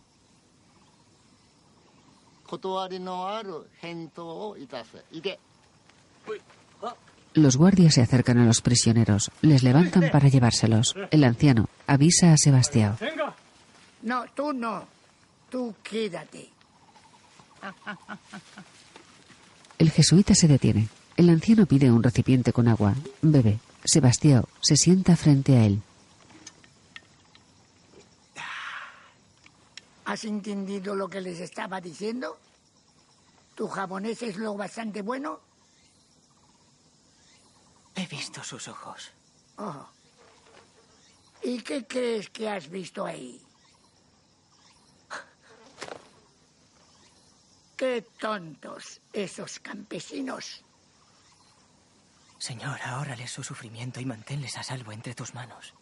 Son capaces de hablar entre ellos durante horas y no decidir nada. Pero tú lo entiendes, ¿verdad? ¿A qué se refiere? Que únicamente depende de ti que sean liberados. Si dices una sola palabra, demuéstraselo. Reniega de tu fe. ¿Y si no lo hago? ¿Me matará? La sangre de los mártires es la semilla de la iglesia. Como los sacerdotes asesinados en Omura y Nagasaki. Hemos aprendido el error que es matar sacerdotes, pero matar campesinos solo empeora las cosas. Si pueden morir por su Dios, creen que eso les hará más fuertes. Si cree que debe castigar a alguien, castíguenme a mí. Tú no hablas como un sacerdote. Si fueras un hombre de verdad, un buen sacerdote, debería sentir pena por los cristianos. ¿No es cierto, padre? ¿No es cierto? Ah, ah, ah. El anciano indica que le ayuden a levantarse de la roca. El anciano se pone en pie. El precio de tu gloria es su sufrimiento.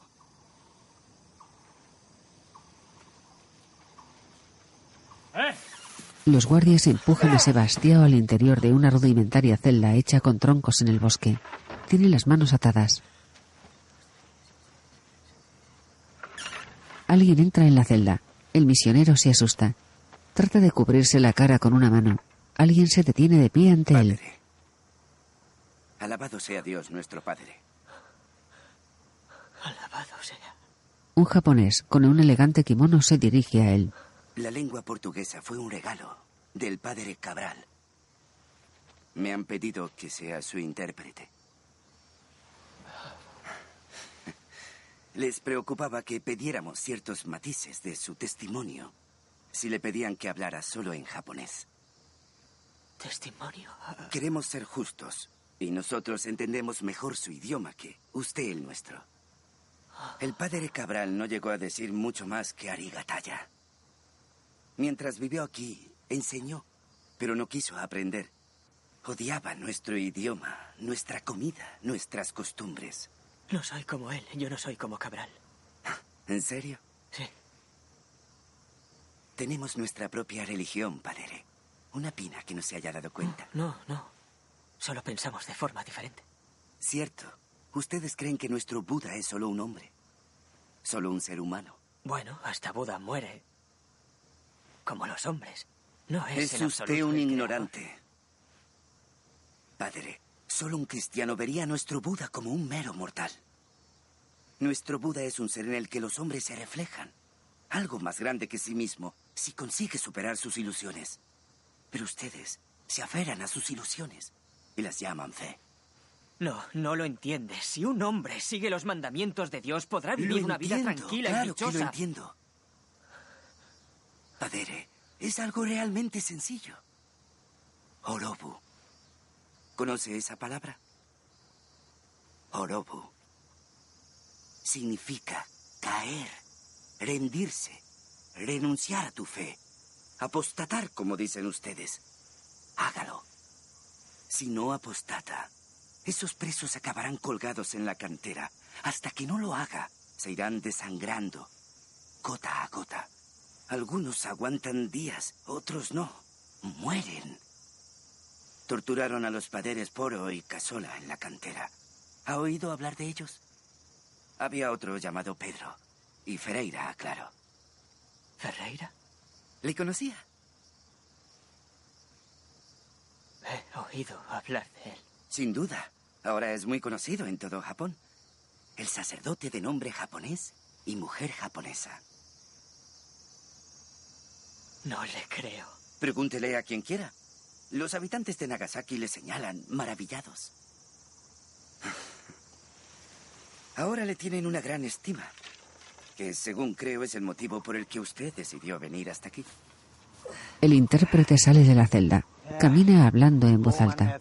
Es un hombre arrogante como todos ellos, lo que significa que con el tiempo se rendirá. Sebastián entra en una ciudad sobre un caballo rodeado de guardias. Uno de ellos porta un cartel delante de él. Tras el jesuita, los campesinos caminan maniatados. Los habitantes le increpan. Pensé que ese martirio sería mi salvación. Por favor, Señor, no permitas que sea mi vergüenza. Un niño le señala. Mirad lo grande que es.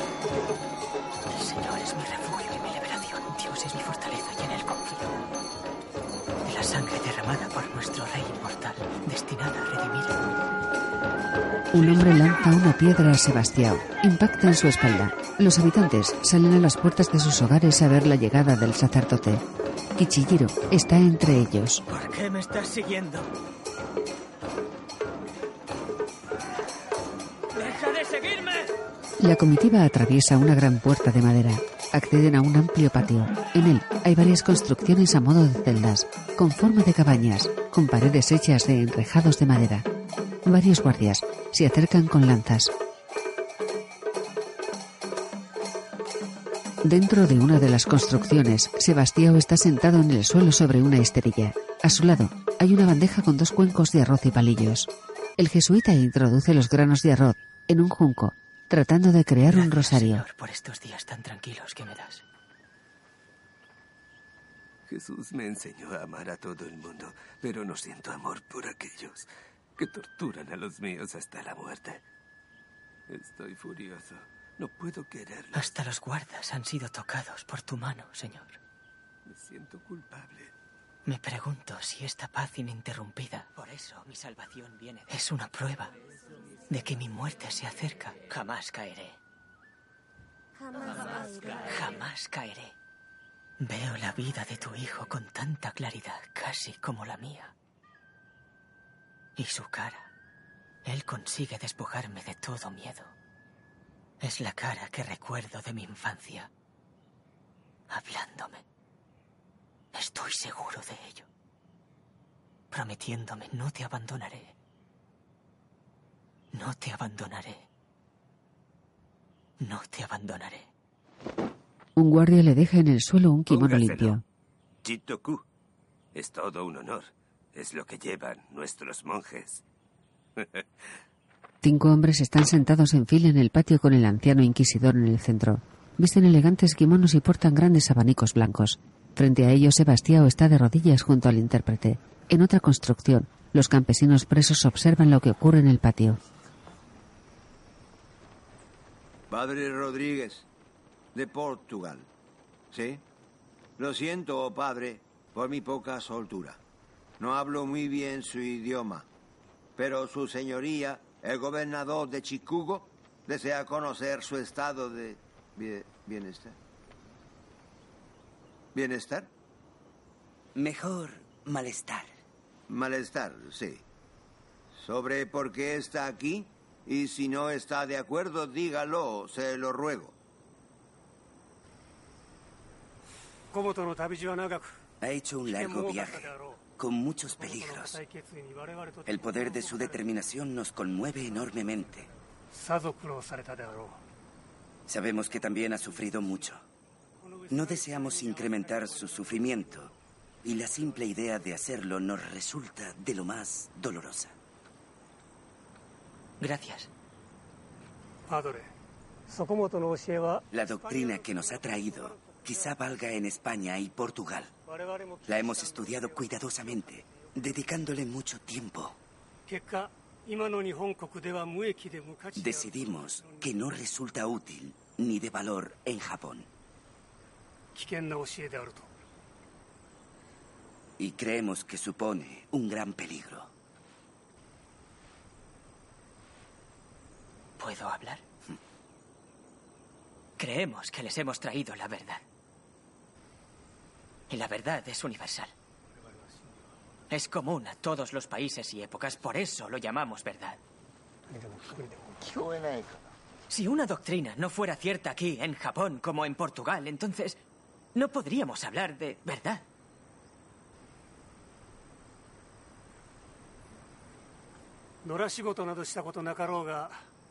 Veo que no trabaja con las manos, padre. Pero sabemos que un árbol que florece en un tipo de suelo se deterioraría y moriría en otro. Lo mismo ocurre con el árbol del cristianismo. Aquí las hojas se marchitan. Los brotes mueren. No es el suelo el que ha matado los brotes. Había 300.000 cristianos aquí en Japón antes de que la tierra fuera...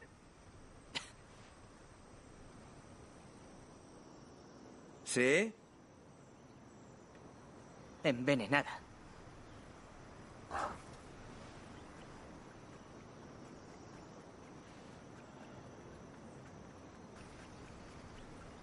¿No tienen respuesta? Lo entiendo. No, nunca me harán cambiar de opinión. Y parece que yo tampoco se la cambiaré a ustedes. ¿Quieren poner a prueba mi fe? Propónganme un reto. Tráiganme al Inquisidor. Tráiganme a Inoue-sama.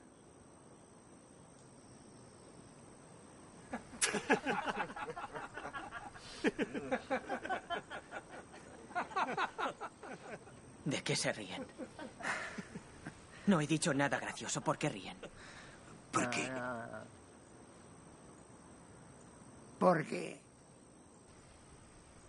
yo soy el gobernador de Chikú.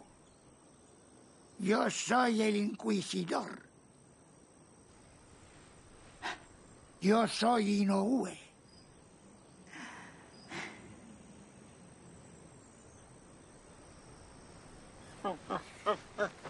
Un guardia ayuda a Inoue a levantarse de su silla. Los otros cuatro hombres se levantan también de sus asientos. Se marchan tras el inquisidor. El jesuita se queda solo en el centro del patio. Los cristianos prisioneros cantan tras las rejas de madera de su edificio.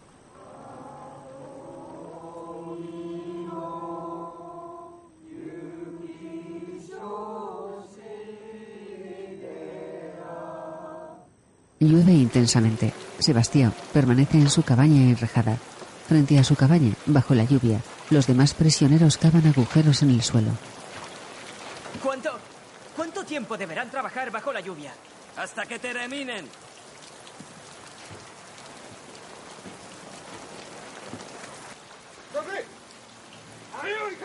Varios guardias vigilan el patio. Kichijiro entra sigilosamente. Sebastián está sentado en el suelo de su celda. Kichijiro se acerca. Padre. Padre. Padre. Por favor, escúchame. Me amenazaron. Jamás acepté su dinero. Le aseguro que no le traicioné por dinero. Los guardias apresan a Kichijiro. El jesuita se agacha en su cabaña tapándose los oídos con las manos. Los guardias golpean a Kichijiro. Tiran de él. El campesino arrastra sus piernas por el barro.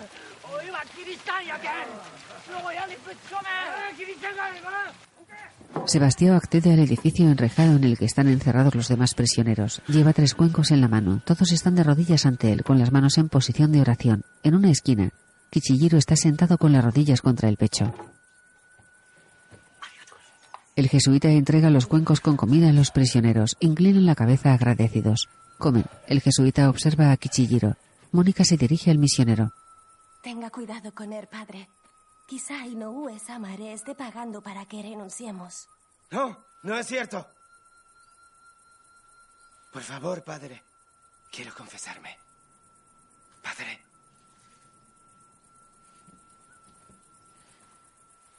Sebastián se pone en pie. Camina hacia Kichijiro. Se queda en cuclillas a su lado. El jesuita se acerca la mano a la nariz. Se gira, dando la espalda al campesino. Sí, que huelo. Huelo a pecado.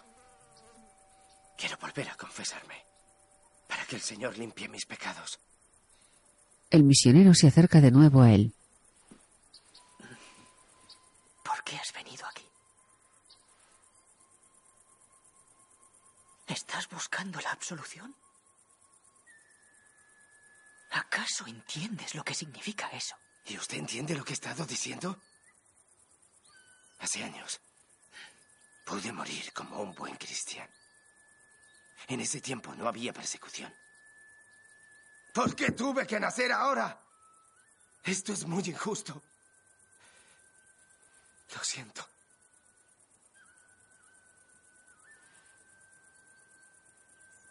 ¿Pero sigues creyendo?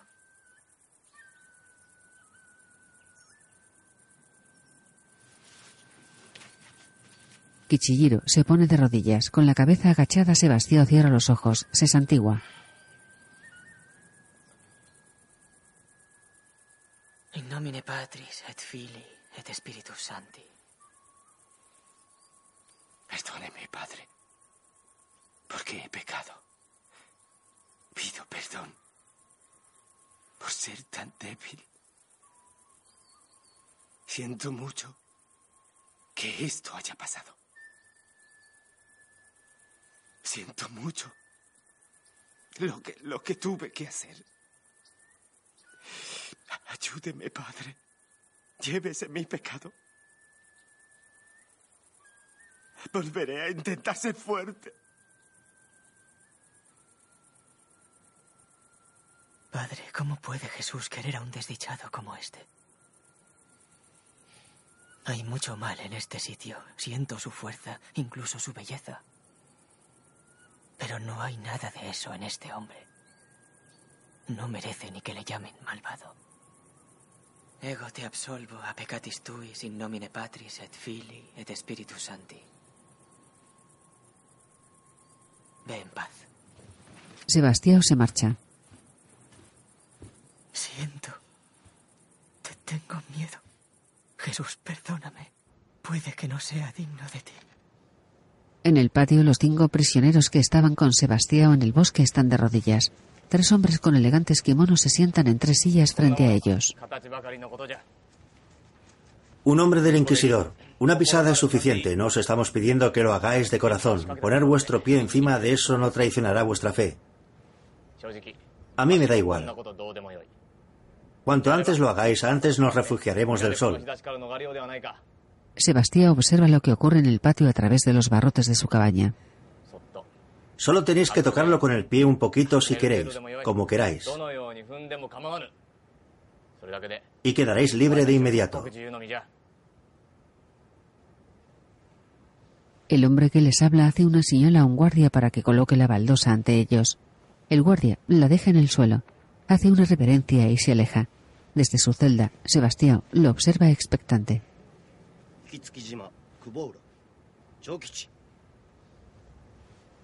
Un guardia levanta a Yuan del suelo, le empuja hasta colocarlo frente a la baldosa. El joven mira a Sebastián. Un hombre del Inquisidor. Es solo una imagen. Písala. Ahora. Yuan se queda de pie frente a la baldosa. El guardia le empuja. Él no pisa la baldosa. Siguiente. El guardia tira de Yuan que vuelve atrás de rodillas. Otro guardia coloca a Mónica frente a la baldosa. ¿Y tú qué? El guardia la empuja para que pise la baldosa. Ella no lo hace. No pasa nada, ahora. El guardia vuelve a empujarla. Ella se queda inmóvil frente a la baldosa. Siguiente. El guardia retira a Mónica. Sebastián, agarrado a sus rejas de madera, asiente. Otro guardia levanta a otro cristiano. Lo acerca a la baldosa. Vamos, un poquito. Después quedarás libre. Ahora. Písala. Vamos. El guardia le zarandea para que pise la baldosa. El campesino no se mueve. Siguiente. Un guardia empuja al siguiente. Solo una pisada. El guardia empuja al prisionero. Cae al suelo. Ahora debes querer ser libre. Sé libre. Písala. La última prisionera tampoco cede. Los tres hombres del inquisidor se levantan. Se alejan. Entran a uno de los edificios. Los prisioneros, aún de rodillas,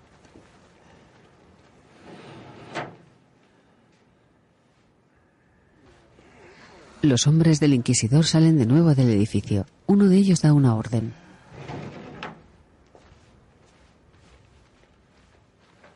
Volved a encerrarles. Guardias les levantan. Que ese se quede. Señala a Yuan.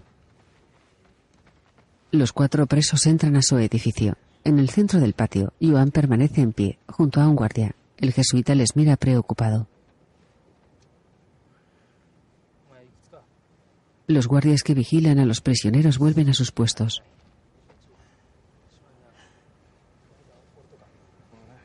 Sebastián cierra los ojos. Se sienta lentamente en el suelo. Gracias, Señor, por escuchar mi plegaria. Yuan continúa de pie en el centro del patio. Charla relajado con el guardia que lo custodia. Un samurái se acerca a él. Su custodio se aleja. El samurái saca una katana, le corta la cabeza. Los presos contemplan la escena desde su edificio. Sebastián se levanta, ve aterrado la cabeza de Swan rodando por el suelo. El cuerpo del campesino cae. El samurái limpia la sangre de su katana con un trapo, la coloca de nuevo en su cintura, se aleja. Sebastián, incrédulo, se aleja de los barrotes. Los presos lloran angustiados. El jesuita atormentado golpea los tablones que componen las paredes de su celda. A través de los barrotes de madera mira mortificado la cabeza del campesino aún en el suelo del patio. Dos hombres arrastran el cuerpo de Joan. Sebastián cae al suelo afligido. Los hombres dejan caer el cuerpo en uno de los agujeros cavados en el patio por los presos. En un lateral del patio, los inquisidores observan la escena con frialdad. Un hombre del inquisidor. Esto es lo que les pasa a los cristianos. Pero os enseñaré un ejemplo de cómo evitar ese destino. Traedla aquí. Desde otro lateral del patio los guardias acompañan a Kichijiro. El campesino apenas cubre su cuerpo con un mugriento taparrabos. Se detiene ante la baldosa del suelo.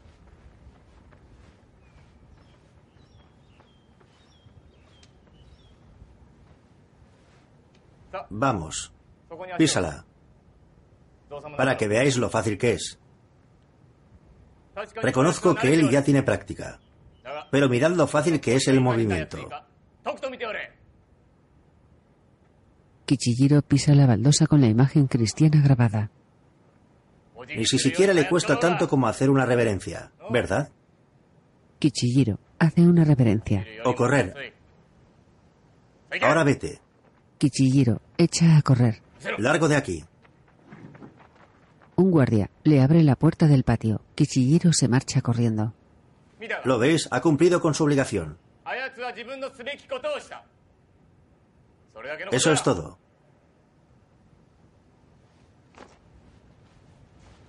Los hombres del inquisidor entran a un edificio. En una esquina de su cabaña, Sebastián llora devastado. Está sentado en el suelo con las rodillas contra el pecho y la frente apoyada sobre ellas. Rodea sus piernas con los brazos. En un tradicional salón japonés, un hombre camina sin zapatos por un tatami. Deja en el suelo un elegante cuenco de cerámica humeante.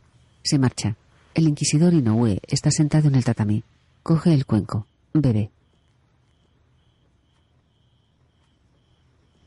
Frente al inquisidor, Sebastián está sentado también en el suelo con un kimono nuevo. El intérprete, sentado junto al jesuita, le ofrece un cuenco. Sebastián lo coge. Lo siento. Llevo varios días desatendiéndole, padre.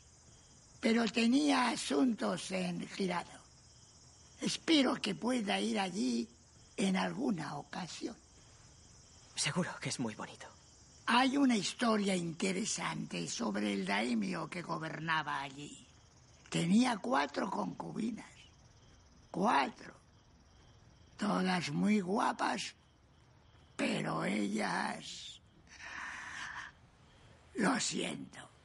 Quizá no sea una historia apropiada para un sacerdote célibe. No pasa nada, puede continuar.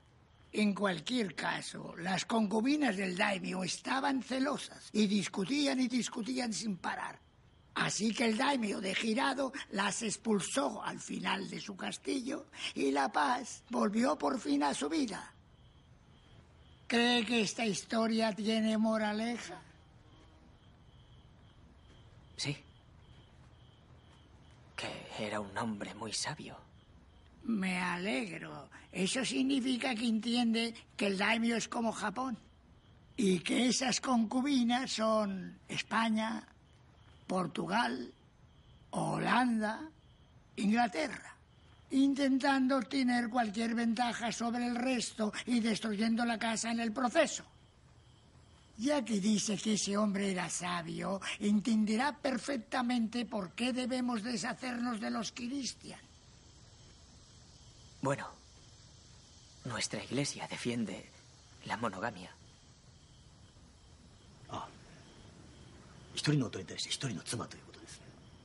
Una mujer. Ajá. ¿Y si Japón tuviera que elegir a una mujer de entre las cuatro? ¿Se refiere a Portugal? No. Me refiero a la Santa Iglesia.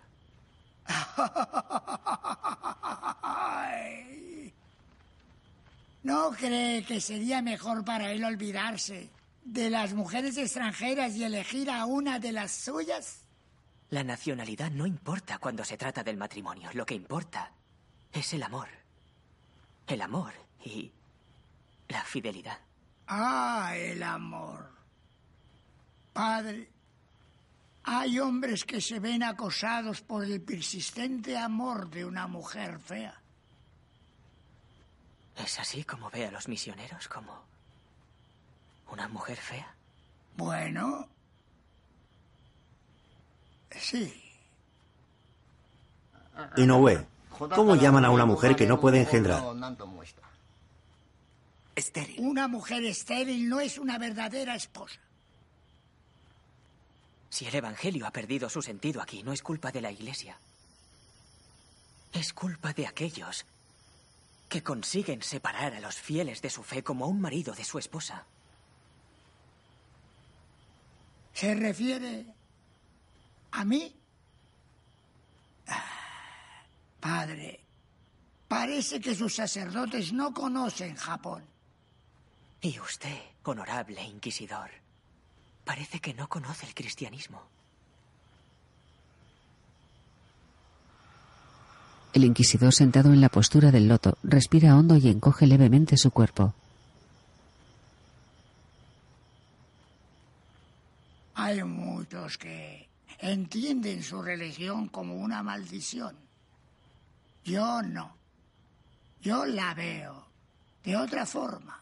Aún así, peligrosa. Inoue se levanta con dificultad. Un sirviente trata de ayudarle.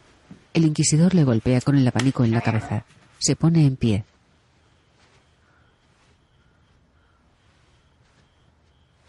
Me gustaría que reflexionara sobre el persistente amor de una mujer fea y sobre cómo una mujer estéril jamás debería convertirse en esposa.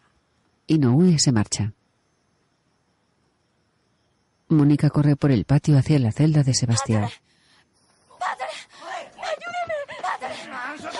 Introduce el brazo entre las rejas de madera. Sebastián le coge la mano. Los guardias tiran de ella. Los guardias se llevan a los prisioneros. ¿A dónde les llevan? ¿A dónde les llevan?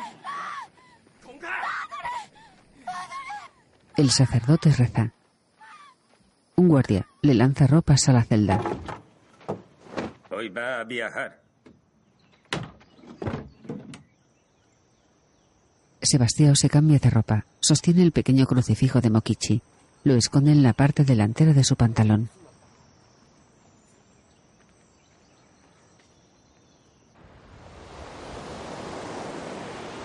En una playa, con un nuevo kimono, Sebastián camina maniatado y escoltado por varios guardias. Se acercan a un grupo de hombres sentados en el suelo. Hay tres grandes lonas blancas verticales clavadas en la arena. A lo lejos, en la orilla, Sebastián divisa un barco. Un grupo de personas se acerca al barco. Un hombre se dirige al jesuita. Siéntese. Será mejor para usted, creo. Por favor. Hay cuatro sillas vacías delante de las lonas blancas. Los guardias empujan a Sebastián para que se siente en una de ellas. Él les mira desconfiado. Se sienta. El intérprete se acerca al misionero. Ah, padre. ¿Cómo se encuentra hoy? ¿Eh? Seguro que el aire puro le sentará bien. Está en nuestra prisión más moderna. La anterior era muy dura con los padres. Lluvia, viento, muy Lo mala. siento, disculpe. ¿Cuándo llegará Inoue-sama? Uh, hoy no va a venir. ¿Le extraña? Me trata con amabilidad. Tres comidas al día para que mi cuerpo traicione a mi corazón. Ese es su plan, ¿verdad? Es lo que espera. En absoluto. ¿No? Pero sí que estamos esperando a alguien. Inoue-sama quiere que le vea. Llegará en cualquier momento. Es portugués, como usted. Seguro que tiene mucho de qué hablar, ¿eh? Ferreira. Sebastián se fija en el grupo de personas que se acercaban al barco. Varios campesinos caminan atados rodeados de guardias. Entre ellos, con el dorso desnudo, está el padre Garupe. Se detienen junto a la embarcación. ¿Es a quien esperaba? Sebastián se pone en pie furioso. Los guardias le impiden el paso. ¿Es a quien esperaba?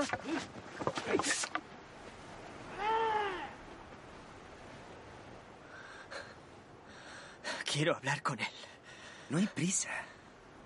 Es pronto. Hay tiempo de sobra. Dígame. ¿Sabe que estoy aquí? No puedo decírselo. No debo hablar sobre los asuntos del departamento del Inquisidor. Pero puedo decirle que sabe que está vivo porque le dijimos que había apostatado.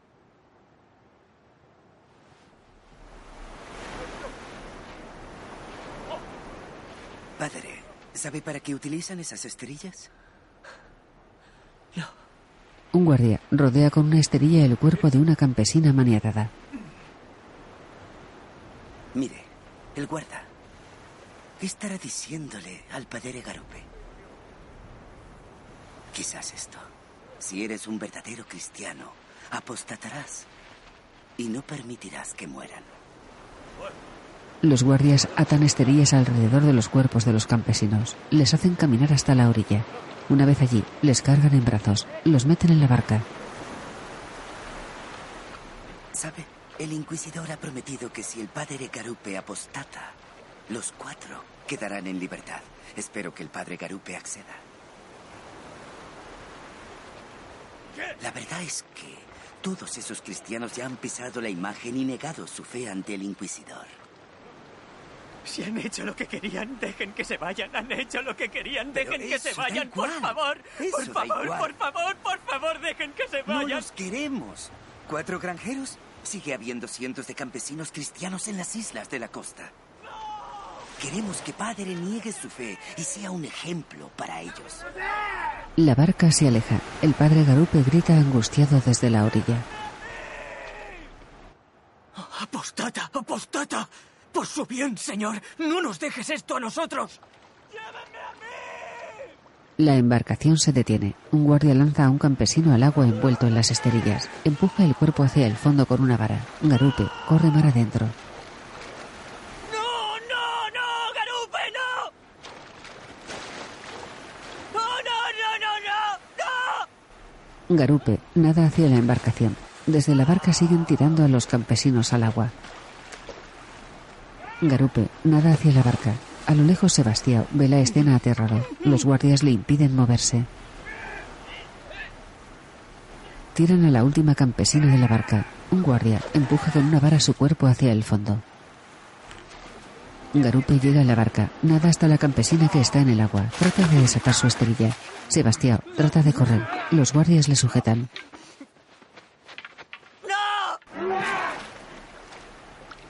¡No!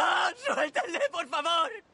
Desde la barca empujan con varas el cuerpo de Garupe hacia el fondo. Sebastián forcejea con sus guardias para correr hacia la orilla. En la barca, los guardias mantienen el cuerpo de Garupe y la campesina bajo el agua. El cuerpo del jesuita deja de moverse.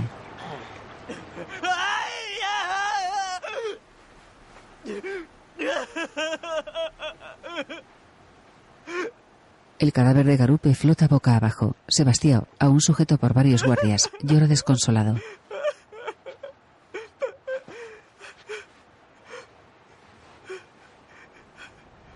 ¡Terrible! ¡Terrible! Da igual cuántas veces lo vea. Piense en el sufrimiento que le ha causado a esa gente. Por su fantástico sueño egoísta de un Japón cristiano. Su Deus castiga a Japón a través de usted. Al menos Garupe ha sido valiente. Pero usted no tiene agallas. No merece que le llamen sacerdote.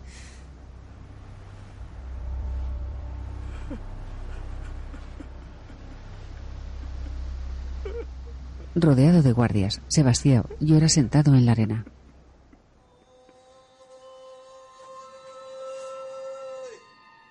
Una inmensa luna llena ilumina el cielo.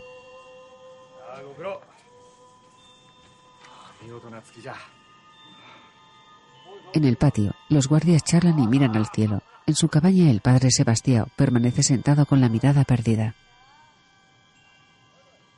Dios mío, ¿por qué me has abandonado? ¿Por qué? Él era tu hijo. Sus palabras en la cruz. Estuviste en silencio incluso con él. Estuviste en silencio, frío, callado.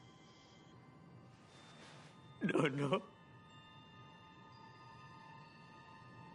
Ridículo, ridículo. Estúpido. Estúpido.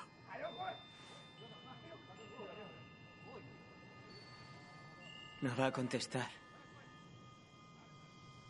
Ah. Ah. No va a contestar. El jesuita ríe como si estuviera enloquecido. Un guardia y el intérprete le observan. Guardia, ¿quiere que le deje entrar? El intérprete, cuando sea el momento.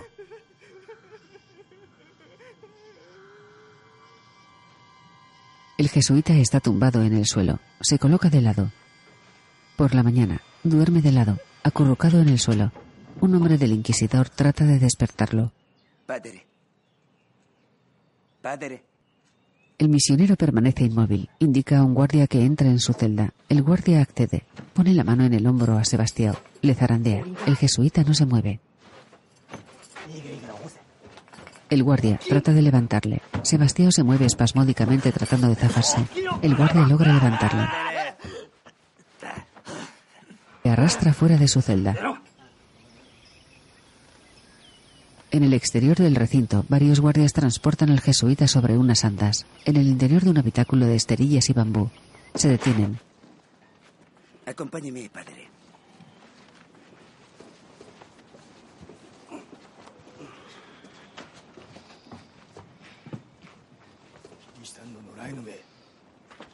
A nuestros monjes no les gustan sus sacerdotes, pero aún así encontrará cosas de gran valor.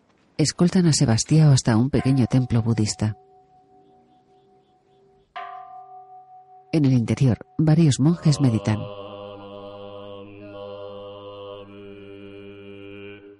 Frente al patio del templo, Sebastián y el intérprete están sentados uno junto al otro mirando hacia el exterior. El suelo está hecho de tablones de madera. ¿Qué pasa, padre? ¿El incienso? El olor de la carne. ¿Ha comido carne desde que llegó a Japón? A mí tampoco me gusta mucho cómo huele.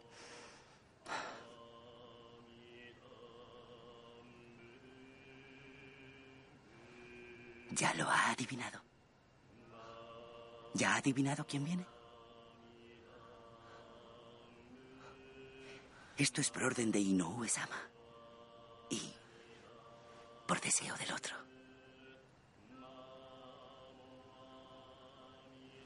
¿Del otro? En un patio, Ferreira está colgado cabeza abajo. Una tela y varias cuerdas rodean su cuerpo.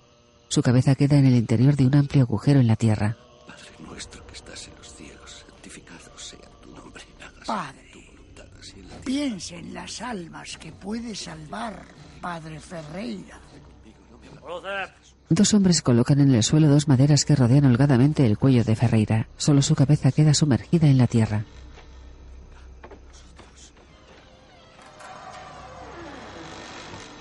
Sebastián mira al intérprete conmocionado.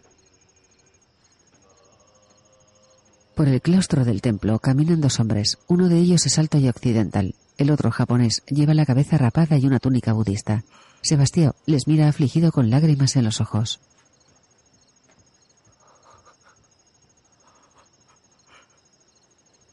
El hombre occidental es el padre Ferreira. Él y el monje se acercan al intérprete y Sebastián. El intérprete hace una leve reverencia con la cabeza. El monje y el padre Ferreira responden con otra reverencia. Ferreira y el monje se sientan en el suelo frente a ellos. Ferreira se muestra incómodo. Sebastián le mira fijamente con lágrimas en los ojos.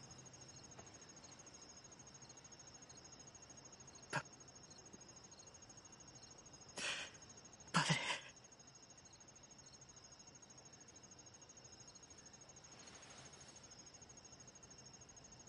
Padre Ferreira. Me había rendido.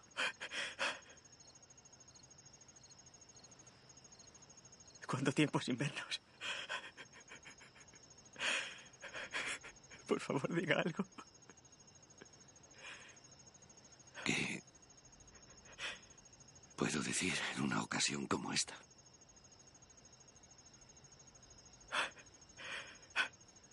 Si siente alguna lástima por mí, diga algo. Ferreira esquiva la mirada del misionero. Mira hacia el suelo con el ceño fruncido. Lleva, mucho tiempo viviendo aquí. Oh, cosa de un año, supongo.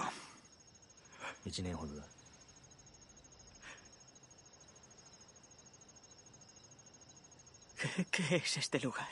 Un templo donde estudio. Yo estoy en una especie de prisión. En algún lugar de Nagasaki. No sé exactamente dónde. Lo sé.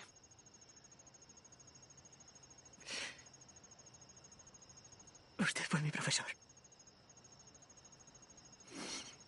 Fu- fu- Fue mi confesor y mi maestro. Sigo siendo el mismo. En el pasado, dos guardias retiran las maderas que rodean el cuello de Ferreira, al que mantienen boca abajo. El sacerdote intenta abrir los ojos. Inoue una se acerca. Fácil y sencilla. Dígame, padre. Dígame que está de acuerdo. Ferreira mueve levemente su mano casi inmovilizada bajo la tela y las cuerdas. Inoue indica que le suban. En la actualidad, en el templo, De... ¿De verdad he cambiado tanto?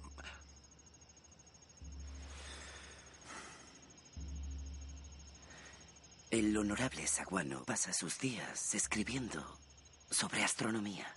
Por orden de Inoue-sama. Hay un gran conocimiento aquí. Pero aún hay mucho por enseñar sobre medicina y astronomía. Me alegra ayudar. Resulta gratificante ser útil al fin en este país. ¿Es feliz, padre? Diría que sí.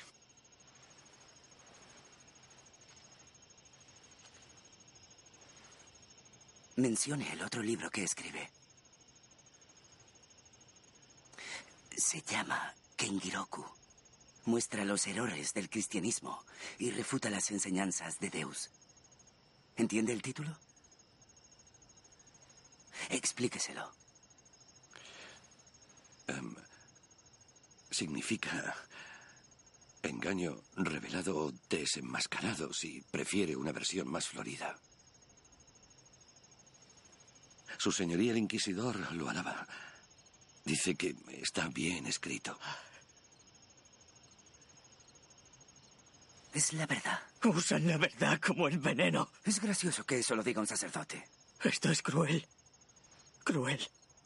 La peor de las torturas es retorcer el alma de un hombre de este modo. Debería referirse a usted mismo, no a Saguano Chuan. ¿Quién? Él. Se llama Ferreira solo para usted. Ahora es Saguano Chuan. Un hombre que ha encontrado la paz. Deje que le guíe a lo largo de su camino, el camino de la piedad. No tiene por qué abandonarse a sí mismo. Nadie debería interferir en el espíritu de otro hombre. Para ayudar a otros está el camino de Buda. Y su camino también. Ambas religiones afirman lo mismo. No es en absoluto necesario ganarse a la gente hacia un bando u otro cuando hay tanto que compartir. Continúe. Me han pedido que te convenza para que abandones la fe. muestra una cicatriz tras la oreja. Esto es de la cantera. Te atan, te dejan inmovilizado y te cuelgan boca abajo. Te hacen una incisión.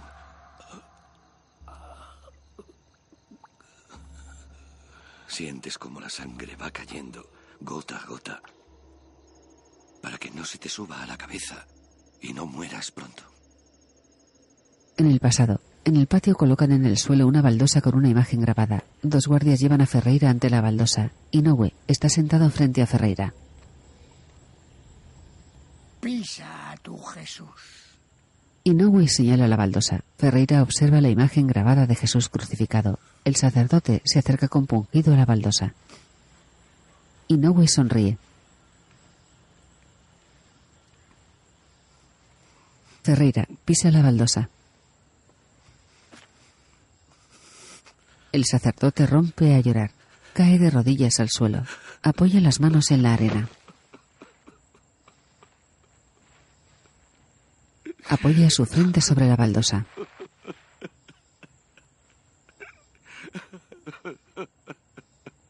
En el presente Ferreira mira fijamente a Sebastián. El intérprete se dirige al jesuita.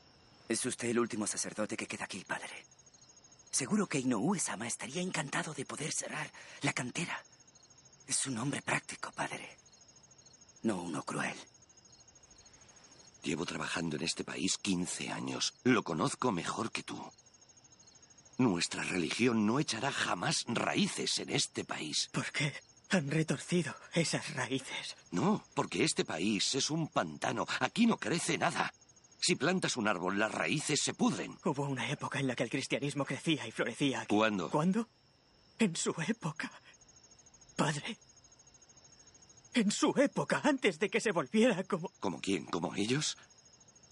Rodríguez, por favor, escucha. Los japoneses solo creían en su distorsión de nuestro evangelio, así que no creían en nada. Nunca han creído. ¿Cómo puede decir eso? En, en la época de San Francisco Javier y también en su época hubo cientos de miles de conversos aquí. ¿Conversos? ¡Conversos, sí! Francisco Javier vino aquí para hablarle a los japoneses sobre el Hijo de Dios, pero antes tuvo que preguntar cómo referirse a Dios. Dainichi. Le dijeron. ¿Quieres que te enseñe su Dainichi? Señala al sol. Mira, ahí está el Hijo de Dios. El único Hijo de Dios. En las Escrituras, Jesús resucitó el tercer día. En Japón, el Hijo de Dios sale todos los días. Los japoneses no piensan en una existencia más allá del reino de la naturaleza. Para ellos, nada trasciende lo humano. No. No pueden concebir la idea de un Dios cristiano. No, se equivoca. Se equivoca. Veneran a Dios. A Dios nuestro Señor. Alaban el nombre de Deus. Solo es otra palabra para un Dios que nunca han conocido. He visto morir a hombres. Yo también. Por Deus. En el fuego. Por su fe. Puede que le hayan prendido fuego a tus mártires, pero no ha sido por la fe cristiana. Les he visto morir. Les he visto morir. No han muerto en vano. Es cierto. Pero han muerto por ti, Rodríguez. ¿A cuántos salvó usted? ¿Cuándo pisoteó la cara de nuestro Señor? ¿A cuántos sin contarse a usted? No lo sé. Sin duda no a tantos como a los que tú puedes ayudar. Está intentando justificar su propia debilidad. Que Dios se apiade de usted. ¿Qué Dios? ¿Cuál de ellos? Aquí decimos Sanguagua Arata. Lo siento, aún no has aprendido bien el idioma, ¿verdad? Aquí hay un dicho. Se pueden mover montañas y ríos, pero la naturaleza humana no se puede mover. Es muy sabio. Como muchas cosas aquí, encontramos nuestra verdadera naturaleza en Japón. Rodríguez, quizás en eso consista encontrar a Dios. Es usted una vergüenza.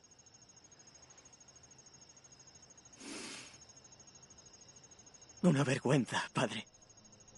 No puedo. Ni siquiera puedo seguir llamándole así. Bien. Ahora tengo un nombre japonés. Una mujer.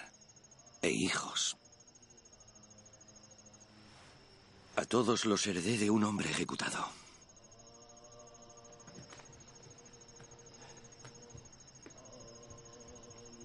Ferreira y el monje budista se alejan por el claustro. El intérprete y Sebastián salen del templo. ¿Cómo se siente? Le ha enseñado el camino de la misericordia. Espero que lo emprenda. ¿Por qué no me cuelgan en la cantera? En su celda, Sebastián está sentado en el suelo, en un rincón. Un hombre con taparrabos accede a la celda. Lleva una cuerda en la mano. Se acerca al jesuita. Otro guardia. Le solicitan en la oficina del inquisidor. Le rodea el torso y los brazos con la cuerda. Le coge del cuello. Los guardias escoltan al jesuita por la ciudad montado en un caballo. Alguien le lanza una piedra. Padre, Vino aquí por ellos y todos le odian. Insúlteme todo lo que quiera, eso solo me dará más valor. Lo necesitará esta noche. Es un buen hombre, padre. No soporta el sufrimiento, ni el suyo, ni el de otros. Por la tarde, en la residencia de Inoue, Sebastián está encerrado en una celda. Inoue-sama dice que apostatará esta noche. Acertó con Ferreira. Y acertará con usted. El jesuita acaricia con las manos el muro. Hay palabras grabadas en él. Dios, ayúdame. Jesús, ayúdame. En el patio, sobre varios agujeros en el suelo, hay estructuras de madera para colgar cuerpos. En Getsemaní dijiste, mi alma está triste hasta la muerte. Sangraría por ti. Mo- moriría por ti si te conociera. ¿Estás aquí conmigo? En el zulo de rodillas, Sebastián llora.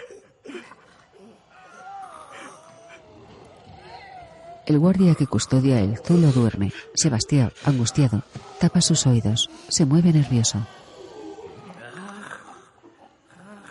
Padre. Perdóneme. Padre. He venido para confesarme. Padre. Kichijiro grita. Los guardias se lo llevan. El jesuita se muestra angustiado. Le absuelve con un gesto. ¡Paren! ¡Paren! ¡Paren! ¡Paren ese ruido! ¡Paren! ¡Que alguien le ayude! ¿Qué necesita? Yo nada. Ahí abajo hay un hombre agonizando y el guarda está dormido roncando como un perro salvaje. ¿Cree que ese ruido es el guarda? Increíble. Saguano, dígale lo que es. No es el guarda, ni son ronquidos.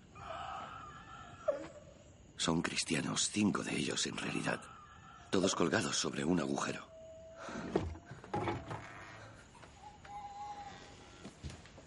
¿Encontraste las palabras en el muro?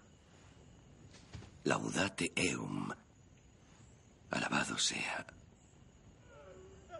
Las tallé con una piedra cuando estuve en esa celda, igual que tú.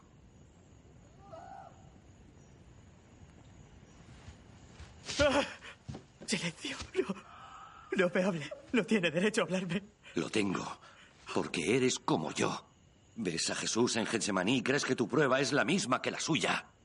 Esos cinco cristianos también sufren como Jesús, pero no tienen tu orgullo. Ellos jamás se compararían con Jesús. Tienes derecho a hacerles sufrir. Yo escuché los mismos gritos de sufrimiento en esa celda y actué. ¡Se está excusando! ¡Se está excusando! ¡Es el espíritu de la oscuridad! Ah, ¿Y qué harías por ellos? ¿Rezar? ¿Y qué conseguirías a cambio? Solo más sufrimiento. Un sufrimiento al que tú puedes ponerle fin, no Dios. Yo también recé, Rodríguez. Y no me ayudó. Adelante. Reza. Dos guardias entran en la celda. Cogen a Sebastián del brazo. Pero reza con los ojos abiertos. En el patio, cinco cristianos están colgados boca abajo, con la cabeza bajo el suelo. Sebastián los observa con los ojos llenos de lágrimas. De pie, junto a Sebastián, están el intérprete y Ferreira. Puedes salvarles. Piden ayuda igual que tú se la pides a Dios. Él está callado, pero tú no tienes por qué. Deberían apostatar. ¡Apostatar! ¡Ayúdame! ¡Apostatar! ¡Konobu! ¡Konobu! Pero ya han apostatado numerosas veces. Están aquí por ti, Rodríguez. Mientras tú no lo hagas, no podrás salvarles. Un sacerdote debería actuar a imagen y semejanza de Cristo. Si Cristo estuviera aquí, si Cristo estuviera aquí, habría actuado apostatando por su bien. No. No, está aquí. Cristo está aquí, pero no puedo ir. Demuéstrale a Dios que le quieres. Salva la vida de la gente a la que quiere. Hay algo más importante que el juicio de la iglesia. Ahora vas a consumar el acto de amor más doloroso que ha existido nunca. Sebastián llora desconsolado. Ferreira coloca en el suelo frente a Sebastián una baldosa con una imagen cristiana grabada. El intérprete se dirige a Sebastián. Solo es un formalismo. Solo eso. El jesuita mira los cuerpos atados colgados cabeza abajo. Se acerca lentamente a la baldosa. Se detiene angustiado ante la baldosa. Respira con dificultad. Ferreira le mira con atención. Sebastián mira afligido la baldosa con la imagen. Se concentra en la cara de Jesucristo. Escucha su voz. Adelante, vamos. No pasa nada. Písame. Entiendo tu dolor. Yo nací en este mundo para compartir el dolor de los hombres. Cargué con esta cruz por tu dolor.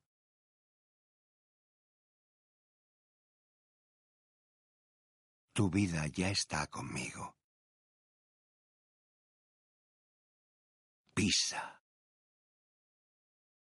El misionero pisa la baldosa. En su mente desaparece el rostro de Jesús con la corona de espinas.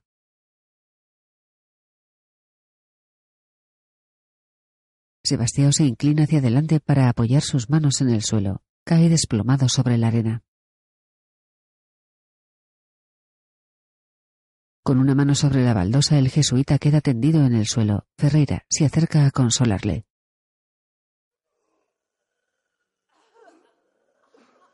Inoue contempla la escena desde lo alto de uno de los edificios. El intérprete hace un gesto para que los guardias suelten a los campesinos colgados. Inoue accede al edificio. Los guardias elevan los cuerpos de los campesinos. Sebastián continúa postrado en el suelo. Ferreira le sujeta los hombros.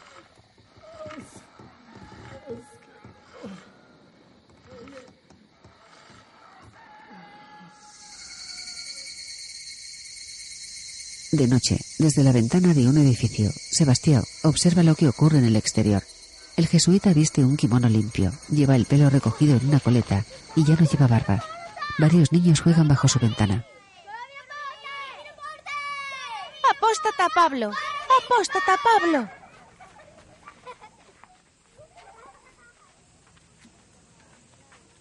Fue en el año 1641, durante el primero de mis viajes a Japón, cuando yo, Dita Albrecht, me encontré con la historia más extraordinaria de estas páginas.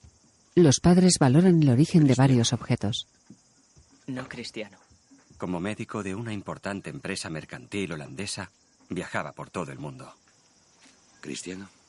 Pero ninguna de las maravillas que he contado en este diario ha sido tan comentada como el curioso caso. ¿No cristiano? De los sacerdotes apóstatas. Cristiano. Me aproximé más que cualquier historiador europeo al enigma de este país. No cristiano. Y averigüé más cosas que nadie sobre la vida de los sacerdotes perdidos. Inoue el Inquisidor hacía redadas en las casas y buscaba cualquier objeto que tuviera imágenes cristianas ocultas. Cristiano. Los dos sacerdotes debían examinar dichos objetos y verificar su uso. Incluso yo, en una ocasión, les vi hacerlo personalmente. Los holandeses eran los únicos europeos que podían comerciar en Japón. Todos los barcos se registraban para garantizar que no se introdujeran objetos religiosos de forma ilegal. Nada que llevara imágenes de la cruz, de un santo o un rosario podía pasar. Sentado tras una mesa, Sebastián descose el forro de una chaqueta. Halla una pequeña cruz de madera. De pie a su lado, el comerciante cierra los ojos preocupado.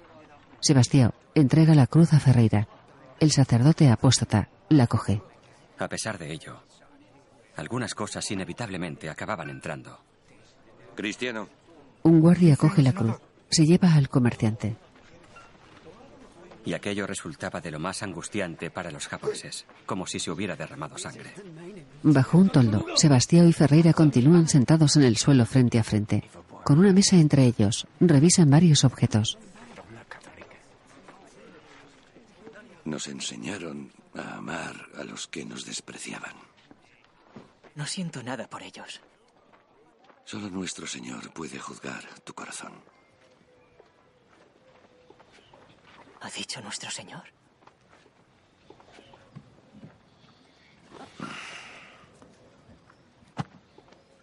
Lo dudo. Ferreira se levanta, se aleja, se cruza con Dita Albrecht. El holandés le observa intrigado. Cuando Saguano Xuan murió, el otro sacerdote asumió sus funciones y las llevó a cabo de forma ejemplar. Por aquel entonces, observé que ya había adquirido un conocimiento considerable del idioma y parecía estar en paz con su situación. Tengo buenas noticias. Un hombre ha muerto en Nedo. Okada Sanemon. Adoptará su nombre sin cambios. Tenía casa, mujer e hijo. Podrá tomarla como esposa. Un hombre trabaja mejor cuando no está solo. Debería saber que en las islas de Iski y Goto... eh, no. Sigue habiendo muchos extranjeros que se consideran a sí mismos cristian. ¿Le gusta eso? Podrán continuar siendo cristian. Puede que le produzca cierta satisfacción porque las raíces están cortadas. Nada crece en un pantano. Sí. Japón es esa clase de país. La religión del cristian que nos trajeron se ha convertido en algo raro. Ha cambiado.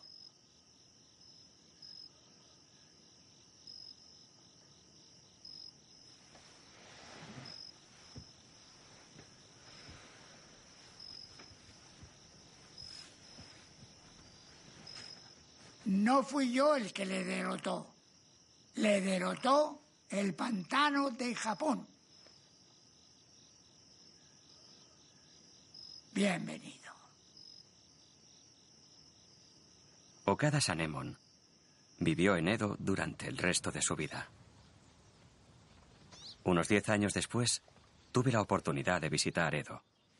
Los japoneses chismorreaban abiertamente sobre Okada Sanemon.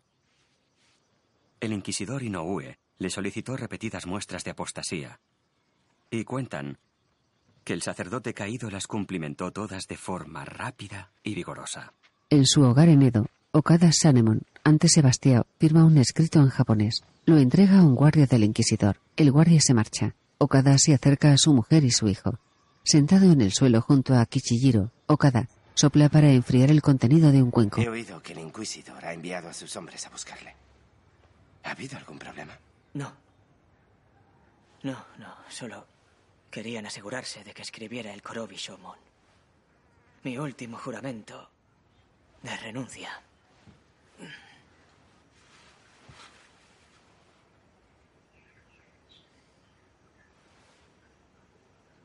Gracias. Arigato gozaimasu. Kichijiro, no tiene que agradecerme nada.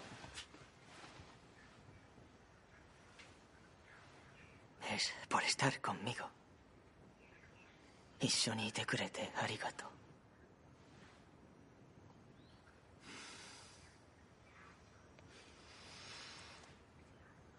Padre, No, no. Ya no. Ya no lo soy. Soy un sacerdote caído. pero es el último sacerdote que queda. ¿Aún podría escuchar mi confesión? No, no puedo. No, imposible. Sigo sufriendo por lo que hice, padre. Le traicioné a usted. Traicioné a mi familia. Traicioné al Señor. Por favor, escuche mi confesión.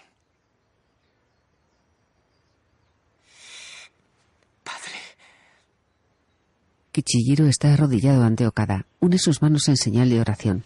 Agacha la cabeza e inclina su cuerpo ante el ex sacerdote. El apóstata duda. Mira fijamente a Kichijiro. Okada apoya sus rodillas en el suelo frente a Kichijiro. El ex sacerdote piensa. Señor, he luchado contra tu silencio.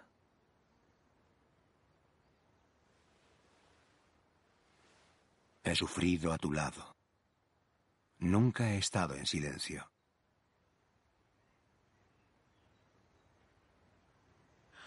Lo sé. Okada apoya su mano sobre la cabeza de Kichijiro. Pero aunque Dios hubiera estado en silencio toda mi vida, hasta el día de hoy, todo lo que hago, todo lo que he hecho,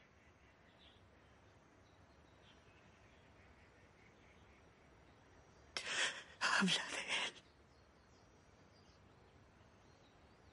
Fue en el silencio donde escuché tu voz. El portugués cierra los ojos. Kichijiro se mantiene con la cabeza agachada, los ojos cerrados y las manos entrelazadas frente a su cara. Okada apoya su mano en el hombro del campesino. Se inclina hacia él, une su cabeza a la del japonés. El inquisidor continuó insistiendo en realizar controles periódicos de todos los posibles cristianos. Okada Sanemon tampoco se libró de aquello. Inoue estaba decidido a evitar que su ejemplo se olvidase. Quizá quería que él mismo no lo olvidara. En un patio, frente a tres hombres del inquisidor, la mujer de Okada pisa descalza una baldosa con una imagen cristiana. Okada hace una reverencia al escuchar su nombre. Se acerca descalzo a la baldosa. La pisa.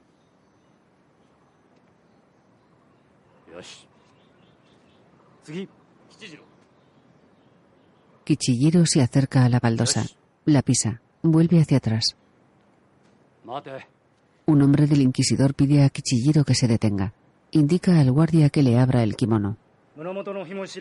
En el año 1667 encontraron una imagen religiosa dentro de un amuleto que pertenecía a un sirviente llamado Kichijiro.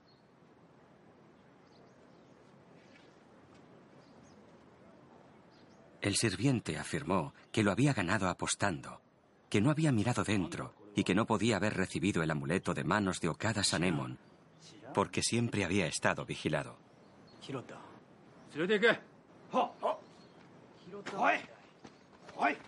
Al sirviente Kichijiro se lo llevaron.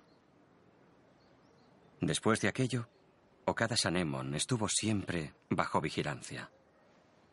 Durante mi último viaje en 1682 pregunté por él, y los japoneses se mostraron ansiosos por contestar.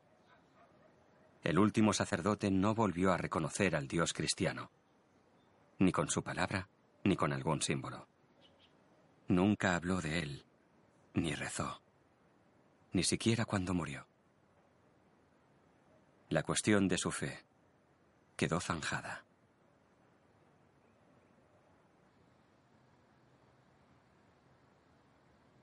Tres guardas vigilaron su ataúd para asegurarse hasta que se lo llevaron. Solo su mujer pudo visitar brevemente el cuerpo y dejar una humilde mamori katana para ahuyentar a los espíritus malignos. En casa de Okada, el anciano cuerpo del portugués yace sentado dentro de un ataúd cilíndrico vertical. Tiene las manos entrelazadas apoyadas bajo el pecho. Viste un kimono blanco. Su mujer se asoma al ataúd. Ella coloca suavemente bajo el brazo de su marido la pequeña Mamori katana.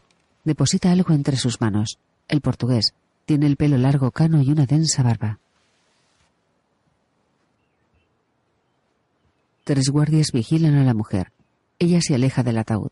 Se arrodilla serena en el altar, frente al féretro. No hay constancia de que llorase. Los guardias sacan el ataúd cilíndrico al exterior. Un monje budista espera. La mujer de Okada parte una piedra junto a la puerta.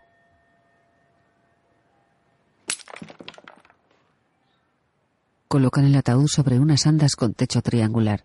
Un guardia y un monje budista caminan delante del féretro. Cuatro hombres cargan las andas. Tras ellos, dos hombres portan caballetes. Otro guardia cierra la comitiva.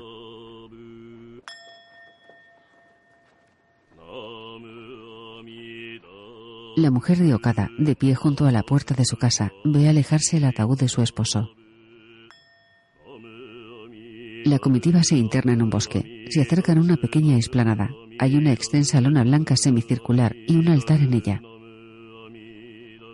El cuerpo fue tratado según el rito budista y se le concedió un nombre budista póstumo. Colocan el féretro vertical sobre los troncos de una pira. El monje se sitúa tras el altar. Todos unen las palmas de sus manos frente al pecho y hacen una reverencia. El hombre que una vez fue Rodríguez acabó como ellos querían y como yo le vi. Alejado de Dios.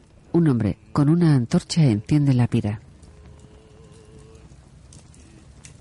Pero eso es algo que solo Dios puede confirmar. Las llamas rodean el ataúd.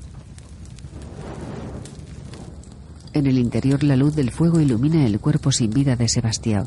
Entre sus manos, entrelazadas bajo su pecho, el misionero sostiene el pequeño crucifijo de Mokichi.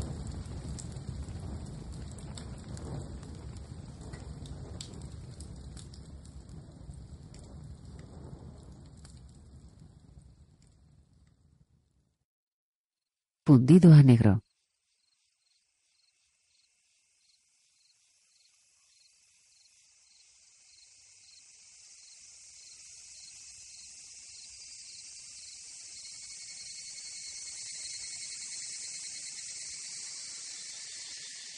Para los cristianos japoneses y sus sacerdotes. Ad Majorem Dei Gloriam, dirigida por Martin Scorsese. Guión de Jay Cox y Martin Scorsese, basada en la novela de Susako Endo. Producida por Martin Scorsese, Emma Tillinger-Koskov, Randall Emmett, Bárbara Defina, Gaston Paulovich.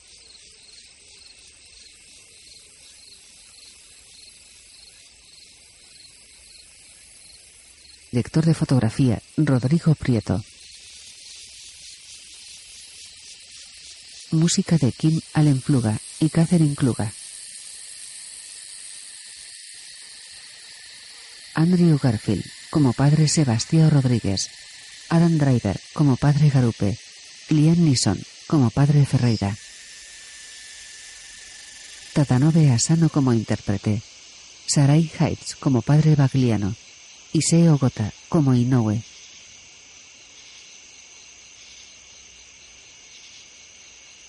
Shinbai Sukamoto como Mokichi.